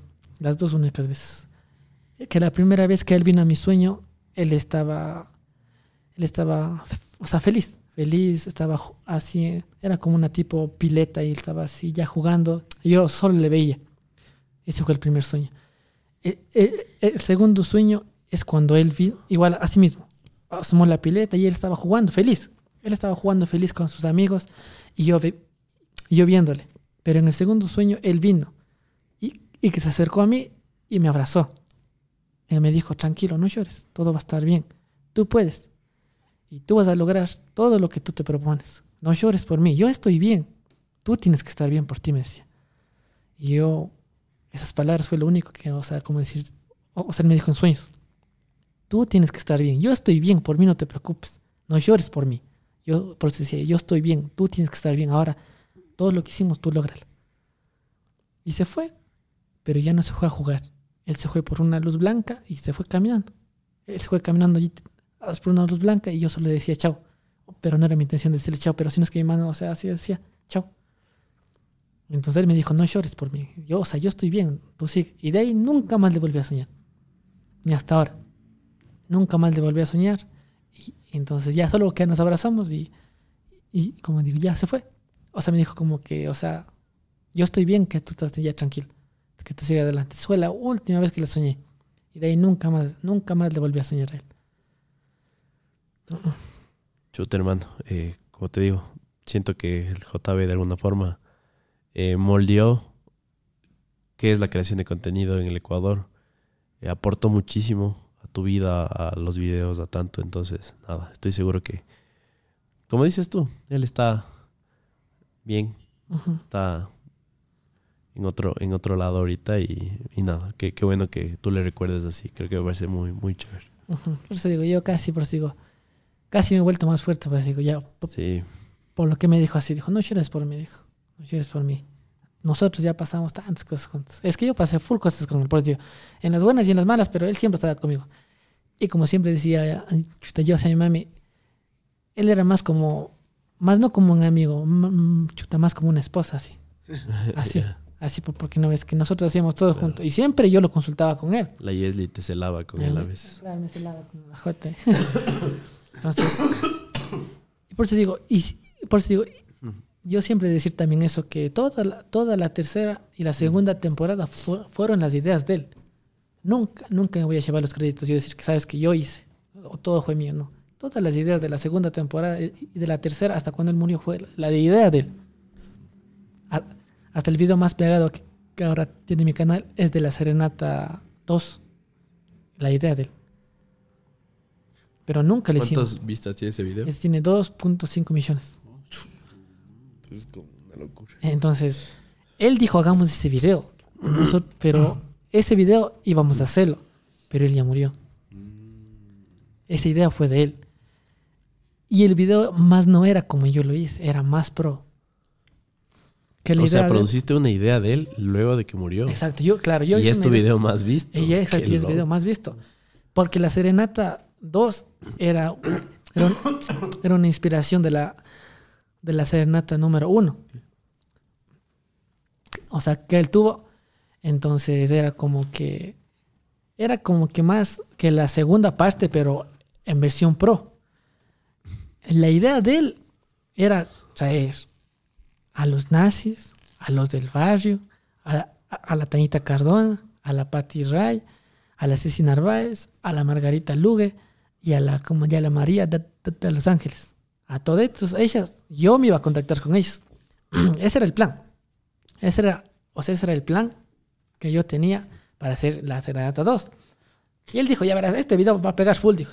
¿Sí o no? Me dijo, digo, sí, la idea está, o sea, por sí, porque nosotros siempre cuando hacíamos ideas, era en una mesa. Nos sentábamos siempre a comer y ahí dábamos ideas.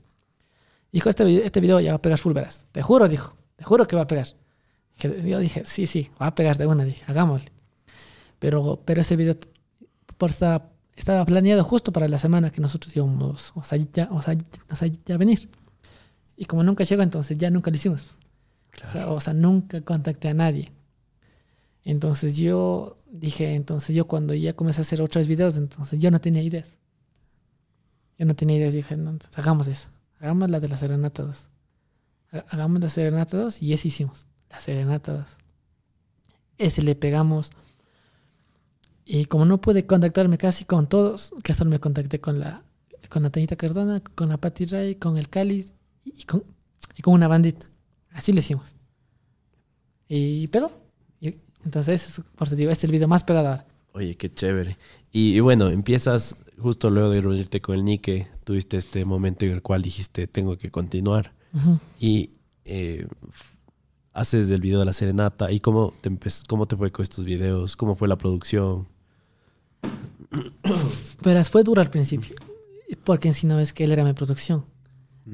Él ya sabía cuál toma hacer, a qué hora hacer y qué hacer. Para mí fue otra meta más hacer todo yo. Hacer todo. Entonces, por eso se- cuando hicimos la Serenata 2. Es cuando el Patu le hizo una. Hizo un blog cu- cuando hicimos la Serenata 2 con la Patti Ray. Entonces él vio que ella, o sea, yo hacía todo, o sea, o, sea, yo controlaba todo. A la producción nueva que yo tenía ahí, o sea, yo, o sea, yo controlaba, decía, verás, tú vas a hacer tal plano y tú vas a hacer tal plano. Y- y verás, Nick, esta es la idea. Decía, bueno, esta es la idea. Entonces, entonces, entonces ya el Pato Willy me dijo, o sea, o, o sea, tú haces todo. Digo, sí, ahora, ahora yo hago todo. Yo doy ideas, yo veo las cámaras, yo veo el micrófono, veo- o sea, yo hago todo. Pero antes no, antes yo solo era el actor. El actor Brian Sebastián y el J que se, que se encargaba que de todo, las cámaras, del audio, Claro, claro, el de los actores, todo, todo, todo, todo. Él me decía, verás, yo necesito tanto. Y yo era, o sea, decía, bueno, verás, tenemos tenemos tal personaje, tal personaje. Entonces, después de de eso fue duro, pues, o sea, para mí hacer todo lo que, eh, o sea, Claro, hacía, todo hacer yo solito. A mí me tocaba buscar personajes, a mí me tocaba armar guion, y ahora qué, y ahora qué, Ahora- y ahora qué hacemos, qué hacemos, y ahora qué hacemos. Entonces fue otra meta más. Y comencé a pegar. Otra vez comencé a pegar ahí. Cuando murió J, igual comencé a pegar más duro sobre eso. Él murió y comencemos a hacer más videos y todos comenzaron así mismo, misión, misión, misión, misión. Wow, qué, qué interesante. Brian, adelantándome un poquito, no sé si es por esta época, ahí es donde empieza tu faceta de emprendedor, ¿no? Entiendo que abriste ahí tu negocio. Claro, eso comenzó cuando, por eso digo, cuando ya comenzaron a hacer videos, yo con la Gisli ya estábamos unidos. Entonces, eso, entonces nosotros comenzamos a hacer, hay contenido y nosotros ya no nos enter- Entonces ahí fue cuando nos enteramos que nosotros ya ella ya estaba esperando ahora a mi hija. Ahí. Entonces, ahí estaba ella ya esperando a mi hija. Entonces, entonces, entonces nosotros dijimos, ya viene una niña en camino. Y es más responsabilidad para nosotros dije, tal vez las redes que se acabe. Y mi hija, ¿que ¿de qué va a vivir? Entonces ahí fue cuando yo nací, el emprendedor Brian Sebastián. Entonces ahí fue cuando, cuando se me nació full ideas. Full ideas que de emprendimientos. Dije, voy a ponerme ropa. No, dije, voy a ponerme hamburguesas. No, voy a ponerme papas. No, así.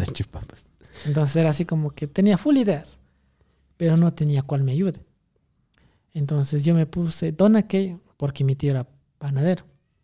Hicimos un 50-50%. El, el tío que te prestó plata para la cama. Al inicio. El mismo, ¡Atención! ah, el mismo Qué tío. bacán, ¿cómo se suena? El mismo Gran tío. Ah, claro. Gran tío, claro. Claro, entonces él me prestó. Claro, hicimos un, o sea, un negocio con. Dijimos 50-50 de las ganancias. Tú pones lo que es producción, o sea, todo lo que es pasteles, pan, todo lo que eras. Y yo pongo el 50, lo que es promoción, traer artistas, hacer, hacer blogs, hacer cualquier cosa para que el local que, que siga creciendo. Esa fue la idea. Y, y entonces ya llegamos a un acuerdo y dijo de una, ámole. Oye, pero el nombre lo pones tú. No, claro. El nombre le pongo yo, pero hace cinco años atrás. Mi tío ahí se puso recién, hace cinco años igual, igual su propio emprendimiento, igual una panadería. Y, o sea, me preguntó que, que- que- si yo podía hacer logos. Y yo no podía hacer logos. y yo dije, ya, ya, ya, bueno, y así lo voy a dar haciendo. Pero yo lo hice en ese tiempo en Photoshop. Pero yo solo ponía haciendo, haciendo las cheats En Paint. en Paint. y se me ocurrió ponerle Donakey, porque había una panadería que, que se llamaba Donkey. Ya. Entonces yo dije, yo voy a ponerle Donakey. Donas por las donas y Key por los pasteles. Yo le puse Donakey. Hace cinco años, pero atrás. Pero, a ver, tú sabías, o sea, tú le decías Key al Key, así, K-E-Y, ¿verdad? Ah, Ajá. entonces, eh, claro. Y, y solo quiero contarte algo interesante ahí. Nosotros con Morphy eh, dijimos, es que pongamos Morphy en base a la ley de Murphy. Se escribe Murphy, ¿ya? No se escribe como le pronuncias, es diferente.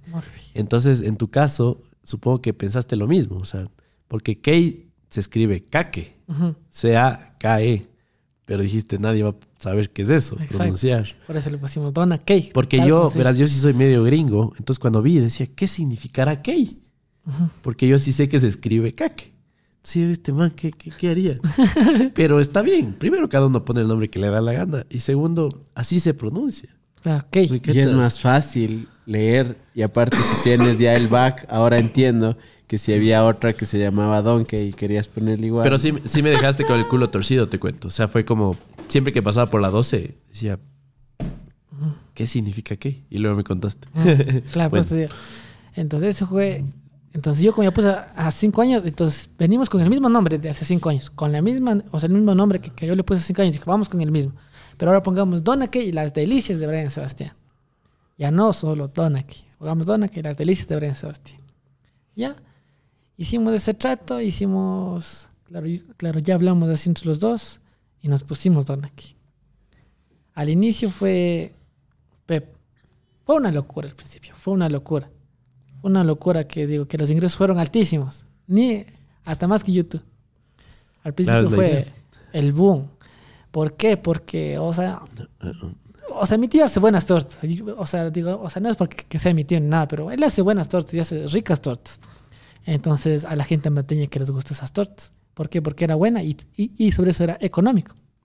Y aparte le aumentabas la popularidad que tú tenías. Eh, Entonces era la fórmula ganadora, ¿no? Buen sabor, hacerle popular. Exactamente, entonces la gente, eh, que chuta, en la inauguración fue una locura en la inauguración. Igual la semana que pasamos nosotros fue, e- ese mes fue full vacancísimo. Casi te entonces, cierran la 12, creo. Casi me cierran Sí. la 12 sobre eso así. Casi me cierran chute local porque no estaba dem- demasiada gente.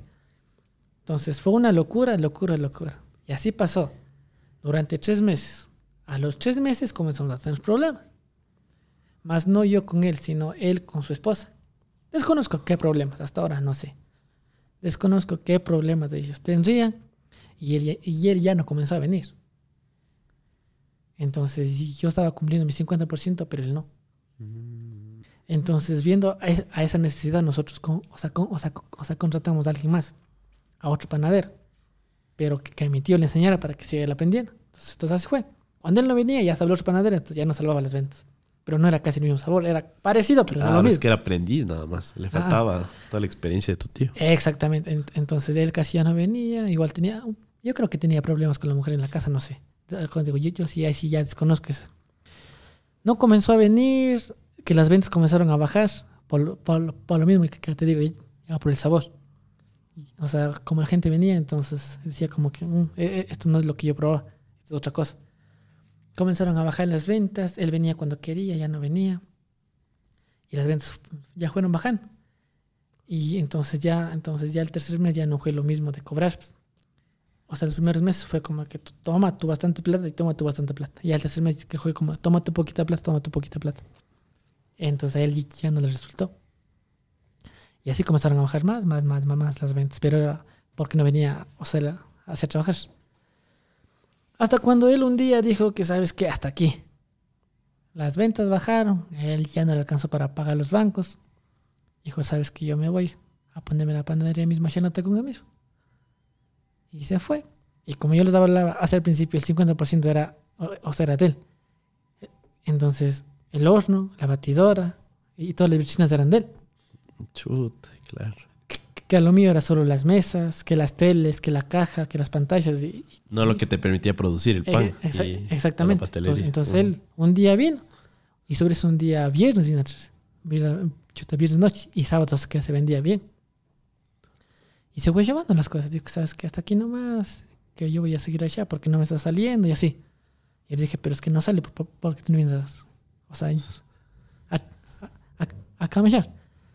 Entonces ya él se fue y yo me quedé solito, parado, con mesas y sillas. ¿Qué hago? Chuta. Qué va. y con el pastelero, pero ya con el otro que ya sabía un poco, un poco, no mucho. Me arriesgué, me arriesgué a, a pararle otra vez el local solito. Entonces tuve que yo invertir solito, comprándome hornos, comprándome todo eso. Y esa fue la peor inversión que hice. Yo me compré los hornos, yo me compré todo y comenzamos a producir. Las ventas subieron un poco, no mucho como era al principio, subieron un poco, comenzamos así. Y, Estabas haciendo publicidad igual. Sí, pero yo comencé a sacar nuevas cosas, más ya no como pastelería, más, sino como papas, hamburguesas, así. Porque eso era lo, porque eso era lo que ya nuevamente, o sea, que, que estaba ya como vendiendo. Entonces yo comencé a sacar eso y, y de ventas que subieron un poco. Pero ya la gente ya no era lo mismo, ya no venía. Las ventas se fueron bajando, se fueron bajando, se fueron bajando. Hasta que el último día nosotros vendimos 10 dólares. Mm. Imagínate vender en un día 10 donas vendimos, no vendíamos más. Claro. Eso ya no es negocio. Eso ya no es negocio. Nosotros, visto eso a la necesidad, nosotros tuvimos que ya cerrar el local. Porque nosotros estábamos endeudados con proveedores, con todos los que nos dejaban productos para hacer, todos los que hacíamos pan, aceite, todas esas cosas. Estábamos endeud en-. Y sobre eso estábamos pagando los otros. Nosotros tuvimos que ya cerrar el local. Cerrar el local porque ese local ya no daba más, por lo que no había quien. Ah, O sea, había harta promoción, pero la gente llegaba por ya probar un buen, un buen producto. Y como no había, la gente se iba. Y eso comenzó a correr la voz y ya cerramos. Ahí cerramos el local nosotros, que nosotros que cerramos el local al año. Ya. Y, y, y siento que es la, o sea, es la tónica de muchos negocios, ¿no? De hecho, una de las líneas de Morphy igual siento que ha sufrido estos reveses, ¿no? Eh, esto súmale a la crisis global, dicen que se viene una recesión muy fuerte. Entonces, sí, definitivamente hay factores de, de que se pudieron haber hecho mejor, más responsable, de forma más responsable y tanto, pero sí es una realidad lo que muchos negocios se están cerrando. Hoy por hoy una de las principales fuentes de ingresos de, de, lo que hacemos es toda la creación de contenido y todas las marcas con las que trabajamos. Entonces estamos completamente de tu lado, o sea, sabemos que emprender es durísimo y, y nada, espero que igual algún rato le des vuelta a esto, abras otro negocio, lo que sea. Claro, de, de, seguro que sí, porque eres un tipo que durante todo lo que te estamos conociendo en esta, en esta conversación siempre has sido como echado para adelante y has demostrado cómo puedes salir adelante. Pero alguna lección aprendida de esto último con Donna Kay. Por eso, cada lección, o sea, que, o sea, que yo aprendí es que nunca hagan o sea, un negocio con alguien más. Hazlo mm. solo. O sea, ya si ganas, ganas solo. Y si pierdes, pierdes solo. Entonces, entonces, eh, bueno, eso es como que decir yo, si quieren ponerse algo, o sea, pónganse solos. O sea, más. Si quieren ponerse un local, solos. O sea, el local tuyo, el local tuyo y de nadie más. Esa fue que la lección que, que, que, yo aprendí. Y también a no confiar en nadie. A veces hasta tu propio sombra es tu peor enemigo. Entonces yo a no confiar en nadie. Porque cuando seré local, fue la peor época de mi vida. ¿Y hace cuánto fue eso? ya recientemente nada más. Pues. Chicos, estoy emocionado. Les cuento que Ronald nos otorgó tres meses gratis a todas las personas que quieran empezar su e-commerce hoy mismo. Lo único que debes hacer es darle clic en el enlace de la descripción y en la parte de mensaje déjales claro que vienes del podcast de Morphy. Así podrás obtener tres meses gratis del mejor motor de e-commerce de América Latina. ¿Qué esperas? Te dejamos el enlace en la descripción. Claro, entiendo que igual, si es que haces negocios con alguien, creo que es muy importante poner las reglas claras, ¿no? Eh, como ecuatorianos tendemos a, a, no hacer las cosas legalmente, contratos y eso. Exactamente. Siento que eso es como lo más importante. Porque si una de las partes falla y tiene un respaldo legal, tú, tú sabes, tienes el respaldo, o sea, las cosas se solucionan por sí solas, por así decirlo. Claro, entonces, pues ya cuando cerramos ya el local fue, fue lo más duro de mi vida, que nosotros nos quedamos en quiebra. Todo lo que yo ganaba en YouTube, todo lo pagaba a las deudas que tenía. Entonces, ahí fue cuando Brian Sebastián bajó. ¿Por qué? Porque la plata que yo ganaba era para hacer canciones, para hacer contenido, para viajar y para todo eso. Y yo esa plata lo estaba gastando en pagar. Claro, estaba subsidiando. Todo lo que, todo lo que yo me quedé endeudado. Y desde que cerré el local, yo no pude hacer música, no pude salir a hacer contenido en ningún lado. ¿Por qué? Porque no tenía. Porque todo lo que yo ganaba se iba al local. Todo, todo, todo, todo.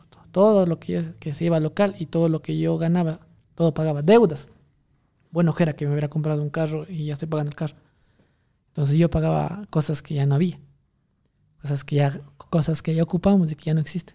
Cosas que están caducadas hasta ahora, botadas ahí en mi casa. Entonces era así. Entonces yo pasé una época muy dura. Con mi esposa pasamos épocas muy duras y sobre eso ya nació mi hija. Imagínate. Y lo más curioso que de todo esto es que verás, mi hija nació el mismo día y a la misma hora que murió el J. Un año después. Un año después, el mismo día y a la misma hora. Un 24 a las 7 de la noche. Wow.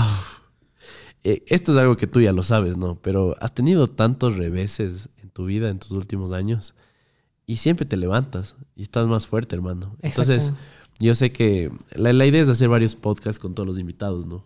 Pero estoy seguro que cuando nos volvamos a sentar contigo en el próximo año, me vas a estar contando cómo le estás rompiendo en redes, con algún negocio, lo que sea. Claro, por eso digo. Estamos ahorita, seguros de eso. Claro, ahorita nosotros estamos, ya por ejemplo, ya llegando a la actualidad, nosotros ahorita estamos recién empezando a ser. ¿Por qué? Porque recién conocimos la, la plataforma de Facebook. Nosotros. Yo después de haber ¿Desde, trabajado... ¿Desde cuándo estás monetizando en Facebook? Yo recién monetizo Facebook hace cuatro meses. Cojones, no. Y ahorita descubriste que pagan mejor, mejor que, YouTube. que, YouTube. Facebook paga... Bueno, bueno, emite lo que yo ganaba, o sea, o sea, los últimos meses que yo estaba ganando en YouTube, para mí es el triple, el cuarto triple, el quinto triple a mí para... O sea, claro, pongamos en un pastel justo Vamos con la pregunta. El cake, pongamos. Sí. Ya no es pastel. Eh, imagínate que hay un cake aquí en la mesa. ¿Qué porcentaje es eh, de Facebook? ¿Qué porcentaje es de YouTube? Actualmente, sí, con los números que tiene. A ver, ¿cómo, cómo? A ver, un pastel chiquito y un pastel grande. No, no, un, un grande y que le cortas. ¿Qué porcentaje es de Facebook y Ah, qué porcentaje es de- del mismo pastel? Eh, que YouTube solo un pedacito nomás, y Facebook todo el pastel. ¿Será un 20%? Sí, 20% para YouTube y 80% para Facebook. Wow. Pero un momento. Que Todavía no has subido tus videos anteriores. No has subido la primera temporada. Estás medio empezando. Temporada, tercera. Más yo, yo no trabajo todavía en Facebook. Brian Sebastián no va a Facebook. Quien trabaja en Facebook es Jesly Saigo. Atención. Y aún así está ganando cinco veces más que vos. Exacto. Eh, exactamente. Entonces, ¿por qué la Yesli está sentada allá y no aquí? Bueno, ahora vamos a invitar a la verdadera. claro, por eso te digo. Después del tiempo, los papeles han cambiado, verás. Mi- o sea, mi página que de Facebook, yo tengo una página, pero yo no gano muchos ingresos en esa página. De aquí nosotros recibimos buenos ingresos es de la página de la Yesli. Y es buenos ingresos porque nosotros comenzamos a hacer bromas, comenzamos a hacer otro contenido. Pero eso digo, no has subido de tu contenido que está en YouTube, no has subido a Facebook. Nada, nada, nada, nada. Yo recién tengo ahorita todito en borradores. Eso lo voy a comenzar recién a subir. Claro. Claro, Todito. porque como estrategia, igual como recomendación, sí está que hagas pruebas A-B, o sea, ciertas cosas, o sea, una estrategia y otra estrategia, Exactamente. en la cual subas completo el video, subas recortado cuadrado, subas en vertical, subas de tres minutos, de cinco. Te Exactamente. decimos por experiencia, pero este podcast tuyo, que estoy seguro que va a dos horas y media según mis cálculos, eh, van a ser 15 clips en, en Facebook. Claro. sí, ¿cachas? Entonces, igual un consejo ahí de, de cómo puedes Pero monetizar. a aparte no, tienes a los... Tienes A los tres cracks, años de haber hecho No, no, y aparte tienes ahí al Nick, tienes al John, todos ellos saben Por eso digo- movida, ¿no? Verás, ¿qué me ayudó más, más en Facebook y qué me lanzó full conocimiento? Es el Marcos Otavalo. Uf, no, él es un crack. O sea, El Marcos Otavalo y nunca me dijo que sabes que ñaño verás, verás, verás, verás, yo te enseño pero te cuesta. No, no. Así como otras personas que no voy a decir el nombre que me pidieron así plata. El Marcos nunca me dijo así como que sabes que tanto te cuesta. Me dijo, sabes que me dijo así es. Así es, así es, así es, así es. Y, y yo no sabía ni cómo monetizar. O sea, una página. Yo no sabía nada de Facebook. Yo vengo eh, estudiando la- a Facebook seis meses recién. Y yo moneticé la página a los seis meses en sí. A los seis meses ya le moneticé la página. Porque no sabía ni cómo es, ni cómo son las reglas, ni qué palabras podíamos decir, ni qué contenido podíamos subir. Y todas esas cosas que no sabía en Facebook. Yo recién, pues te digo, yo recién te hablo, o sea, yo recién te hablo de unos tres meses atrás. En tres meses nosotros hemos comprado muchas cosas que yo no he comprado en tres años. Y solo gracias a Facebook. Es justo una de las una de las cosas que decías que el JB podría disfrutar, ¿no? Exactamente, exactamente. A eso voy yo como decir. Yo recién me descubrí de esto. Y si hubiéramos estado entre los dos cracks, como digo yo y él, nosotros hubiéramos hecho cosas full. Porque él era como que, Facebook, ¿te da? Nos vamos a ves, aquí vamos a hacer esto, esto, esto, esto. Aunque él sí me decía, verás, él sí me decía, sube contenido a Facebook, pero yo decía, pero, pero Facebook no paga nada. Pero yo no sabía. Claro. Yo también pensaba lo mismo hace un añito, ¿será? Claro, entonces, verás. yo era así como, oye, mi hijo, Facebook. No, no esa huevada, no. No, esa- Mi hijo Facebook. Es Ah. claro, entonces, entonces decía como, él sí me decía, sube, porque todos los creadores suben a Facebook. La Nancy sube a Facebook, ahora Pete sube a Facebook. ¿Por qué? Decía, no sé, digo, yo gano bien aquí en YouTube a mí no me importa. digo, Así. Yo, por si yo cuando estaba vivo, nunca, nunca, nunca, nunca, nunca, nunca subimos a Facebook. Ya cuando él murió, yo comencé recién a subir a Facebook. Pero igual yo no tenía buenos ingresos en mi página. Y sobre eso me robaron esa página. No.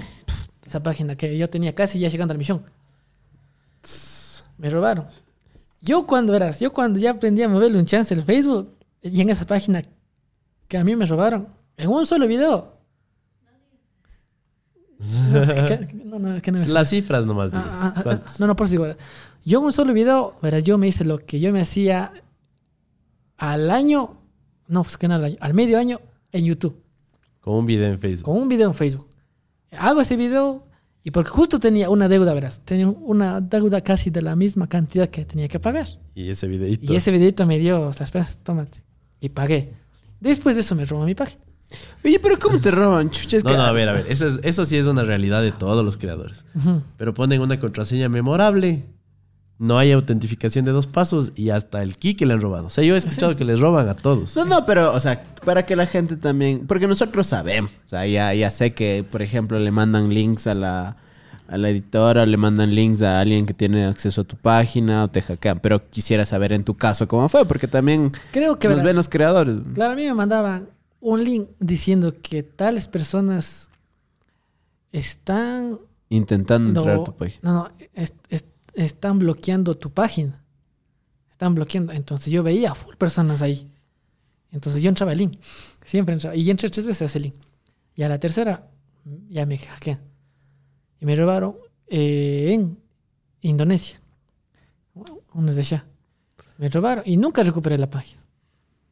Yo ya sabía que allá, o sea, ya podía ganar full en Facebook. Entonces nosotros nos metimos. Yo, bueno, yo me metí a investigar en Facebook ya. Pero yo seguía subiendo contenido. O sea, YouTube, porque ya en ese tiempo solo YouTube me daba dinero. Entonces yo puse a investigar y yo me creé una página para ella. La página de ella es creada desde cero.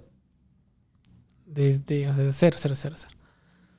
Entonces yo comencé a crear y no podíamos monetizar. Todos nos decían, haz esto, haz esto, falta esto, falta esto, falta esto, y nada. Hicimos todo lo que nos dijeron.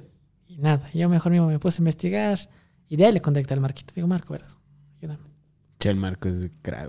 Sí, de hecho le estamos casando ya algún tiempo para que salga el podcast. Sí, ¿no? ya no sé por qué no quiere venir. Esperemos que Invitación próximamente pública. esté aquí. Cada vez que le veo le digo Marquitos, ahí a. La, creo que es la, la distancia, creo que es. También. Sí, sí, también. creo. No, pero en serio, siempre hemos dicho que Él somos crack, crack. no, güey, por somos si, crack, y por si, chuti, gracias a él, igual me ha ayudado mucho, mucho.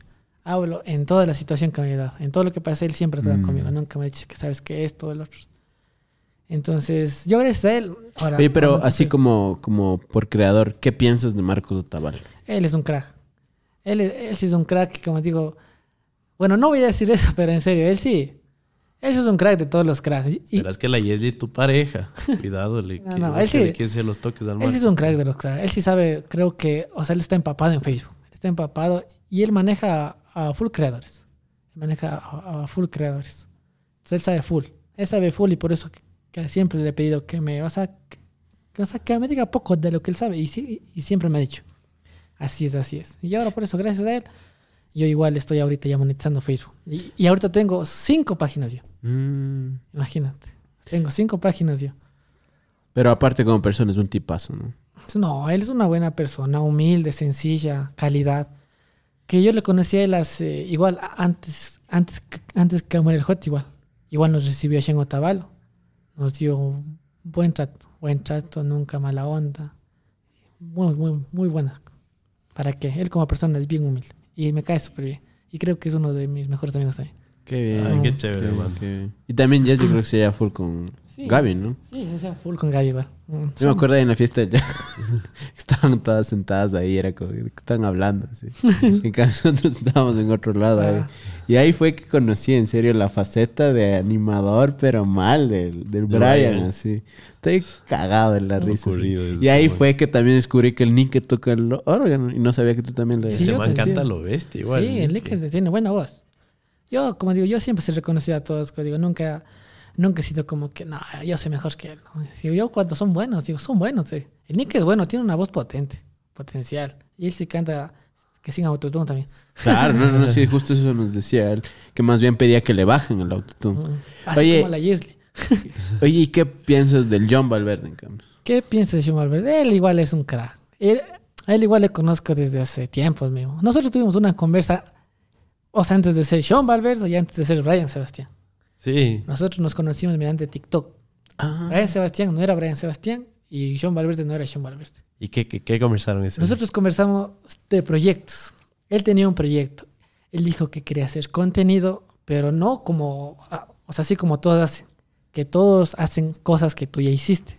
O sea, yo hago sketch y ahora todo el mundo hace sketch. Todas las páginas, todos hacen sketch. Entonces dijo, yo no quiero hacer eso, yo quiero hacer cosas, yo quiero mostrar mi páramo, dijo, yo quiero hacer cosas diferentes. Dije, ya, de guan, dije, yo, bueno, dije, yo dije, ese contenido no he visto, dije, ese, contenido sí no he visto, dije. Dijo, yo quiero hacer cosas nuevas, dijo. Digo, pero estoy estudiando, dijo, pero bueno, por ahí ya me estoy viendo para ver cómo le hago, dijo. Entonces nosotros hicimos un TikTok, que hasta ahora tenemos bueno, ese TikTok. Hicimos un TikTok y, nos, y cada quien por su lado. Sean Valverde se fue a hacer sus cosas, Brian Sebastián se fue a hacer sus cosas. Yo conocí a Rommel Rack. Claro, eso hablo antes que de Rommel Rack. Oh, su- Antes de Rommel Claro, Rack. es hace tiempo, ¿eh? años. Ya, claro, años. Sean se fue a hacer sus cosas, yo me uní con Rommel, yo hice mis cosas. Él se fue por otro camino y yo por otro camino, pero nos volvimos a encontrar. Pero él, como dijo, él cumplió lo que él dijo. Él iba a hacer eso. Igual cuando iba a hacer música, nosotros tuvimos una conversa. Porque yo justo acabé de lanzar que mi canción, el de Cenicienta. Y, y, y él me y él me preguntó, bueno, bueno, no me acuerdo bien la conversa, pero pa- parece, parece que él me dijo que, o sea, de, de que dónde grabas tus músicas, dijo. Yo dije, yo grabo que en donde cromo. Dijo, parece que yo también voy a ser músico, dijo. Ahora todo, todo youtuber que se hace músico, dijo. Digo, sí, hasta más, digo, ya sabes que esto es así. Dani, Ah, te dije, se viene el nuevo dúo. Entonces dijo, ya es, y saca rompe zapatos. Pero todo el mundo canta chicha, nosotros cantemos. Electrónica. Electrónico. No, no se canta mucho. Entonces sacó el rompe zapatos de Sean Valverde y pegó igual. Cuando me hizo escuchar, yo dije, ah, este es un hit. Ah, antes de que lance yo. Hoy pero- nadie está haciendo cumbia, hagamos cumbia. Justo Perdón. escuchaste el, el Brian dijo que iba a ser un hit, en cambio la Eli ayer no. Esa vaina no va a pegar. Nos Claro, contó que no, claro. creí, no creía que pegue la primera canción. La Claro, el, el yo le muestra a la Eli, ¿no? En confianza, como que tú le muestras a la Eli, le, le muestra y le dice, oye, como, mira, esta es la nueva canción. Y le muestra la primera que fue Rompe Zapatos. Claro, y le dice, oye, no, no quieres cantar un poquito más. Casi no cantas nada. Dice, Le eso no, no suena, no creo que vaya a pegar. Ella dice, ¿no? Y pa, resulta que es la más pegada. claro. Y sale en ese video igual, ¿no? Claro, yo salgo en ese video porque igual Sean me dijo, ¿sabes que Igual colita, me digo, da igual, hagámosle. Y a mí sí siempre me gusta ser bien participativo y bien alegre en todas las videos. Claro. Y siempre digo esa palabra, esto le digo con, con el productor, el Blue, con el Cabez.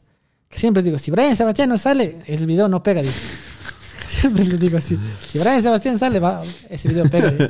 Y tú lo- Eres sí. del. ¿Cómo se llama cuando te dan Talismán de las buena, buenas. buena espalda? Yo- claro, yo soy buena espalda. Soy buena espalda. Así diga, ya. Entonces yo no hacía proyectos ahí que, que- que de música porque yo no tenía para hacer. Pero nosotros recién, recién nos vamos a, nuestra, a nuestras cosas. Recién, recién va a salir quién es Brian Sebastián y recién va a salir lo que es mi esposa Yes de Sayo. Recién. Ah, se vienen cositas. Nosotros tenemos cosas que ya hubiéramos hecho, pero que no pudimos y que lo vamos a hacer. Qué Nosotros bien. tenemos, como dice, ya ocupamos todo el brazo derecho, pero teníamos otro brazo. Ah, otro brazo que tenemos full cosas por hacer. Y, y sea- alguna que de esas está la Yesli, que como les conté, ella tiene una voz potente. Eh, eh, eh, Ella, tiene una vocesota.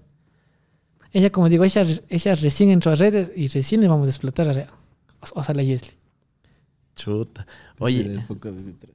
¿y mm, cómo te sientes que la Yesli sea está más pegada que vos ahora? Me siento, yo, yo sí como he dicho, nunca me he sentido como que, eh, qué huevada, hizo más que mí. Me siento orgulloso de ella. Me siento Ya. muy orgulloso porque igual está logrando cosas que igual ella, igual uno que sus sueños fue igual hacer, o sea, lo que hacemos, pero más, ella quiere hacer música. Ay, A ella le chévere. gusta cantar. Entonces, yo me siento muy orgulloso de eso. Se, Sí. Sí, más que nada, ¿qué te iba a decir? Eh, O sea, va a la misma ya- si cuenta, va a la misma cuenta, igual.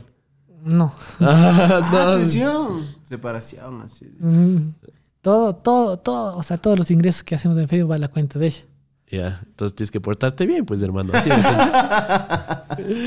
Aquí en cabras, ¿por qué estoy con la Yesli así? No? Ya, ya, va, ven, ve- le vamos a invitar a la Yesli, ya que ha venido, le vamos a invitar a que salga un ratito. Ven, ven. Hola, hola, ¿cómo están? Regresamos después de un tema técnico, pero para presentarles a nuestra crack, estaba en los estudios y queríamos aprovechar para que salga Yesli también. Pasamos hablando un montón de tiempo de Yesli y ahora es el momento de presentar. Yesli, ahora ya vamos a cambiar a Carlitos, el Carlitos ya no va a estar en Murphy Podcast. Yo voy a hacer la Tenemos ahora una nueva presentadora que es Yesli. Ella como presentador se muere de hambre.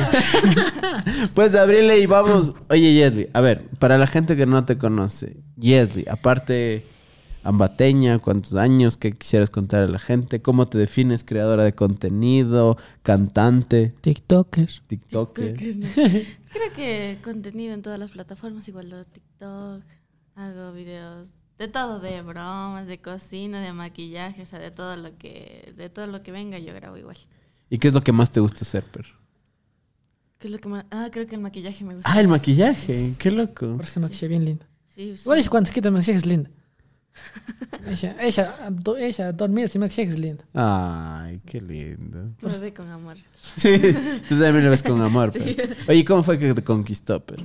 Es que, o sea, no, él es muy como cariñoso, sí. Eh, demuestra su cariño delante de todo, así como a veces me quiere besar, así, entonces yo le digo no, porque hay gente, o sea, yo soy un poco más reservada, pero él no, o sea, él es como que en delante de todos igual, cuando estamos donde mis papás, él me da cariño, así, entonces creo que eso también que es atento.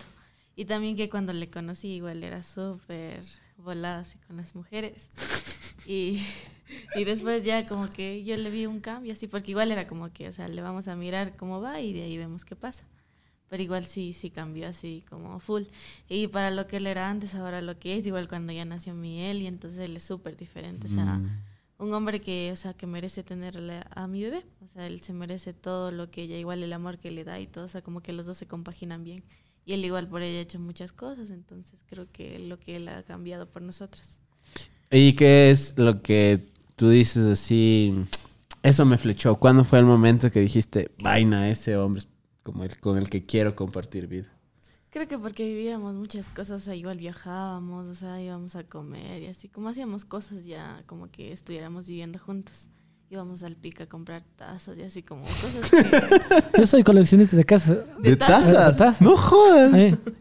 Vas a mi casa y tú ves tazas, así tazas chiquitas, grandes, con, así como modelos chiquitos y de todo. De todo. Yo soy coleccionista de tazas. Atención, me, me diste una idea para darte Pero un sí, por regalo. eso digo yo, Sí, digo, aquí encanta. taza que te digo, está, así quiero una taza. Y Ya, también- ya vas a ver la que te voy a dar. Y también las de vidrio, así. De todas las que son más angostas. Las más Nunca tengo todo. vasos así en colección, así como que todos es el mismo. Yo tengo sí, que siempre diferentes. Unos angostos, otros largos, otros chiquitos, así. Qué, qué, qué es buena. Yo conozco a, a mucha gente sí que, que lo hace. Que bien, te, te voy a dar un regalo especial porque ha sido un podcast para mí como súper diferente. Es como el, el respeto, la admiración que, que, que te tengo, que les tengo por, por todo el trabajo que hacen en redes. Pero hoy justo el, el, el objetivo del podcast es que puedan conocer y que podamos conocer a la persona. Y me doy cuenta que en serio es una persona que tiene un ángel y, y es como súper chévere ver la, la familia que han, que han logrado hacer. Ahora bien, ¿dónde se ven de aquí en unos 3, 5 años? ¿Qué quisieran así como, como sueño? eh? Yo me veo en otro país y triunfando a la Yesley como un día le dije. Sí, él siempre me dice así con... Yo soy muy fan de Kimberly Loaiza, entonces ayer igual veíamos un video de que ella se presentó en su ciudad, no sé qué, pero era un concierto súper bonito, entonces él me indicó y me decía, siempre me dice, el día que yo te vea así ya voy a decir, sabes que ahora sí ya, voy a estar tranquilo, no voy a trabajar nada, entonces él como que siempre tiene mucha esperanza en mí y dice, yo quiero verte así, tú vas a ser así, o sea, cosas que él me dice que uno ni siquiera como que se imagina, pero él, él dice que va a pasar, ¿no? Y si pasa ya sabemos que este es sabio, ¿no? Entonces... ¿Sabes que esto es- Eso es sabio. Y creo que eso, o sea, todo lo que él tiene, la confianza, así como igual. No, no sé, como que no es egoísta y no dice, ah, porque tú tienes más o por lo que tú haces más cosas, no. le- o sea, somos igual, o sea, si él hace más cosas que yo, yo me alegro. Y si, igual somos una familia, entonces todos vamos a estar en el conjunto, pues. Y los dos hacemos cosas por mi hija, pues para que ella esté bien. Qué chévere, qué chévere. Me alegro un montón. Para la gente que todavía no le sigue en redes sociales, ¿cómo puede encontrarte? Brian, ¿cómo puede encontrarte Yesli? A mí me pueden encontrar como Brian Sebastián en todas las redes sociales, en, en Instagram, en YouTube, En OnlyFans TikTok. también. No, En OnlyFans. no. no le dejes. No. y también en Facebook, Brian Sebastián con doble N al final, solo ahí en Facebook. Pilas. Esa es la oficial. Es Pilos. oficial. Sí, con doble N al final y que estoy con una foto a medias como así. Y a ti, y a ti, Yesli, ¿cómo te pueden encontrar? como Jesly Saigo igual en todas las redes sociales, hasta tengo Twitter, pero no Ah, qué ocupo. loco. Tienes- Sí tengo, pero no ocupo, solo veo los chismes nomás ahí. Pero es que Twitter también sí es media tóxica esa red. No, Sí, sí, es sí, como- Pero para los TikTokers que tienen millones de ellos ahí se pelean, ahí entonces uno le ve ahí. Le Por ve eso ahí. me cree, porque no ocupo. Pero arroba Saigo en todo. Sí, entonces. ¿Y el canal de música que tienen? Mío es Brian Music y bueno, ella todavía no le creamos todavía, porque recién Creo que voy a estamos, ocupar el mismo, porque ya YouTube casi no hago nada. estamos en ese proyecto, pero sí, ya recién de la Yesley, recientemente, así que bueno, gente está aprovechando que estamos en la entrevista, pues próximamente se vienen cositas grandes. Tengo tanta fe en la Yesley, tengo mucha fe y siempre he tenido así como que el ojo en ti, en ti. Mm. Y como digo, y todos los que tienen, o sea, ahorita éxito, yo siempre les he dicho, ah, se vas a pegar. Y también tienes así. Y también cosas. tengo esa fe, o sea, en ella. Y también la gente dirá, ¿y por qué no tienes fe en ti? Eh, claro, Ah, así pero como- claro, no, por eso digo, yo, por eso digo, yo como creador soy bueno Yo soy bueno, tengo buenas ideas, buenas ideas. Yo cantar no sé. Y, y siempre les he dicho, pero a mí me encanta cantar, ¿verdad? Y a mí, como digo, así las críticas, no, que vos pones, ah, o sea, harto tu que así. A, vos digo, yo nunca, a mí nunca me importa, o sea, así las críticas, pero a mí sí me gusta cantar. Pero yo no sé cantar. En cambio, la Yesli sabe cantar. Ella tiene ese potencial, ella tiene la voz de cantar. Por eso, le, por eso le doy tanta fe a que ella sí va a lograr todo lo que ella, o sea, lo que yo tengo planeado para ella. Porque igual como yo tengo una estrategia para mí, igual tengo una estrategia para ella. Como siempre he dicho a ella, así entre chiste y chiste, digo yo, vos quiero que seas la Kimberly Lois y yo quiero ser el Juan de Dios Pantoja. Ahí justo le conocí a Juan Dios ahora que estuve en México y, y entiendo la referencia y por qué el crack. Exactamente. Eh, finalmente, algo que le quisieran decir a la gente, algo que le quisieran decir a su yo del futuro eh, que va a ver este capítulo. Bueno, a- bueno, bueno, ya primeramente a la gente que, que siga sus sueños, que siga sus sueños, que todo lo que ustedes quieran hacer, lo van a hacer, pero no digan como que a la primera caen y digan, no, esto no funciona. Todo lo que ustedes quieran hacer lo pueden lograr, pero todo con trabajo y dedicación. Como todos hemos cantado, y creo que todo, y, o sea, todos los creadores que somos así como que, o sea, no es que ya hoy hicimos videos y mañana ya pegamos Claro. ha sido siempre un trabajo constante. Así que a toda la gentecita que o sea, quiere empezar en esto de las redes, hágalo. Una, porque le gusta. Y otra, porque, porque cuando tú haces, o sea, lo que te gusta, o sea, el, o sea, el dinero viene solito. Pero en cambio, si es que haces todo al revés, haces por el dinero, o sea, nunca te va a venir el Mm. dinero por las cosas que tú no te gusta hacer. Entonces, hagan las cosas que a ustedes les gustan y verán que siempre les va a ir bien en la vida y nunca sean criticones, ¿ya? nunca sean criticones, nunca, como, eso quiero decir yo, nunca sean como que no se crean mejores que nadie. E- Ese siempre dicho yo, porque como digo, ahorita en este tiempo hay personas que se creen mejores que otros, como decir ya, porque tú eres, o sea, antiguo, o sea, o sea, o sea, tú ya, o sea, o sea, ya, o sea, ya pegaste antes, pero en cambio yo estoy nuevo, yo pego ahorita. Entonces, por eso digo, o sea, la gente que son así creadores nunca sean así, o sea, cada quien merece un solo respeto y cada quien es mejor que, o sea, que cada quien. O sea, nadie es mejor que nadie, eso sí, y siempre lo he dicho y siempre lo diré. Yo no soy mejor que nadie. Yo hago mi contenido y yo me defiendo con mi contenido porque es lo que a mí me gusta hacer. Igual a Yesli, igual todos los creadores. Eso sí. Yesli, algo que le quisieras decir a la gente y algo que le quisieras decir a tu yo de aquí unos años. Primero que no sean criticones, que igual que cumplan sus sueños, que todo, o sea, si tú lo pides de corazón, o sea, si tú tienes un sueño así en tu corazón, súper adentro, se va a cumplir y que nada, que muchas gracias por el apoyo. Igual síganme en mi página de Facebook, le voy a hacer llorar más veces a él también.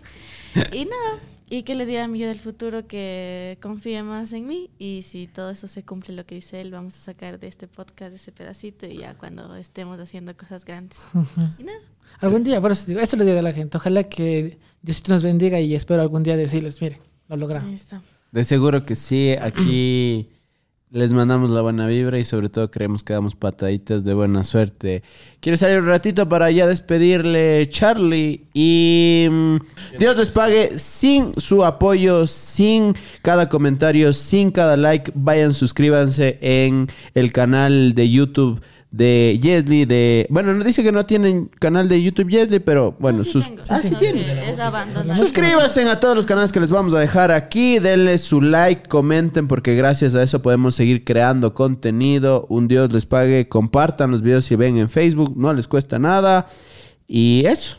Nada, un gustazo, gracias por su tiempo. Ha sido, yo estoy seguro que es el segundo podcast más largo que vamos a hacer. Así que nada, gracias por su tiempo. Muchas gracias. Nos vemos en un capítulo nuevo de Morphy Podcast. Chao, chao. Pasen bien. Adiós. ¿Sabes? Solo para aprovechar que estamos, puedes tomarle la foto.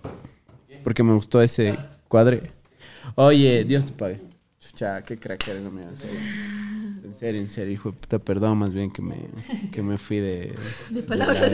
No, no, yo me identifiqué mucho.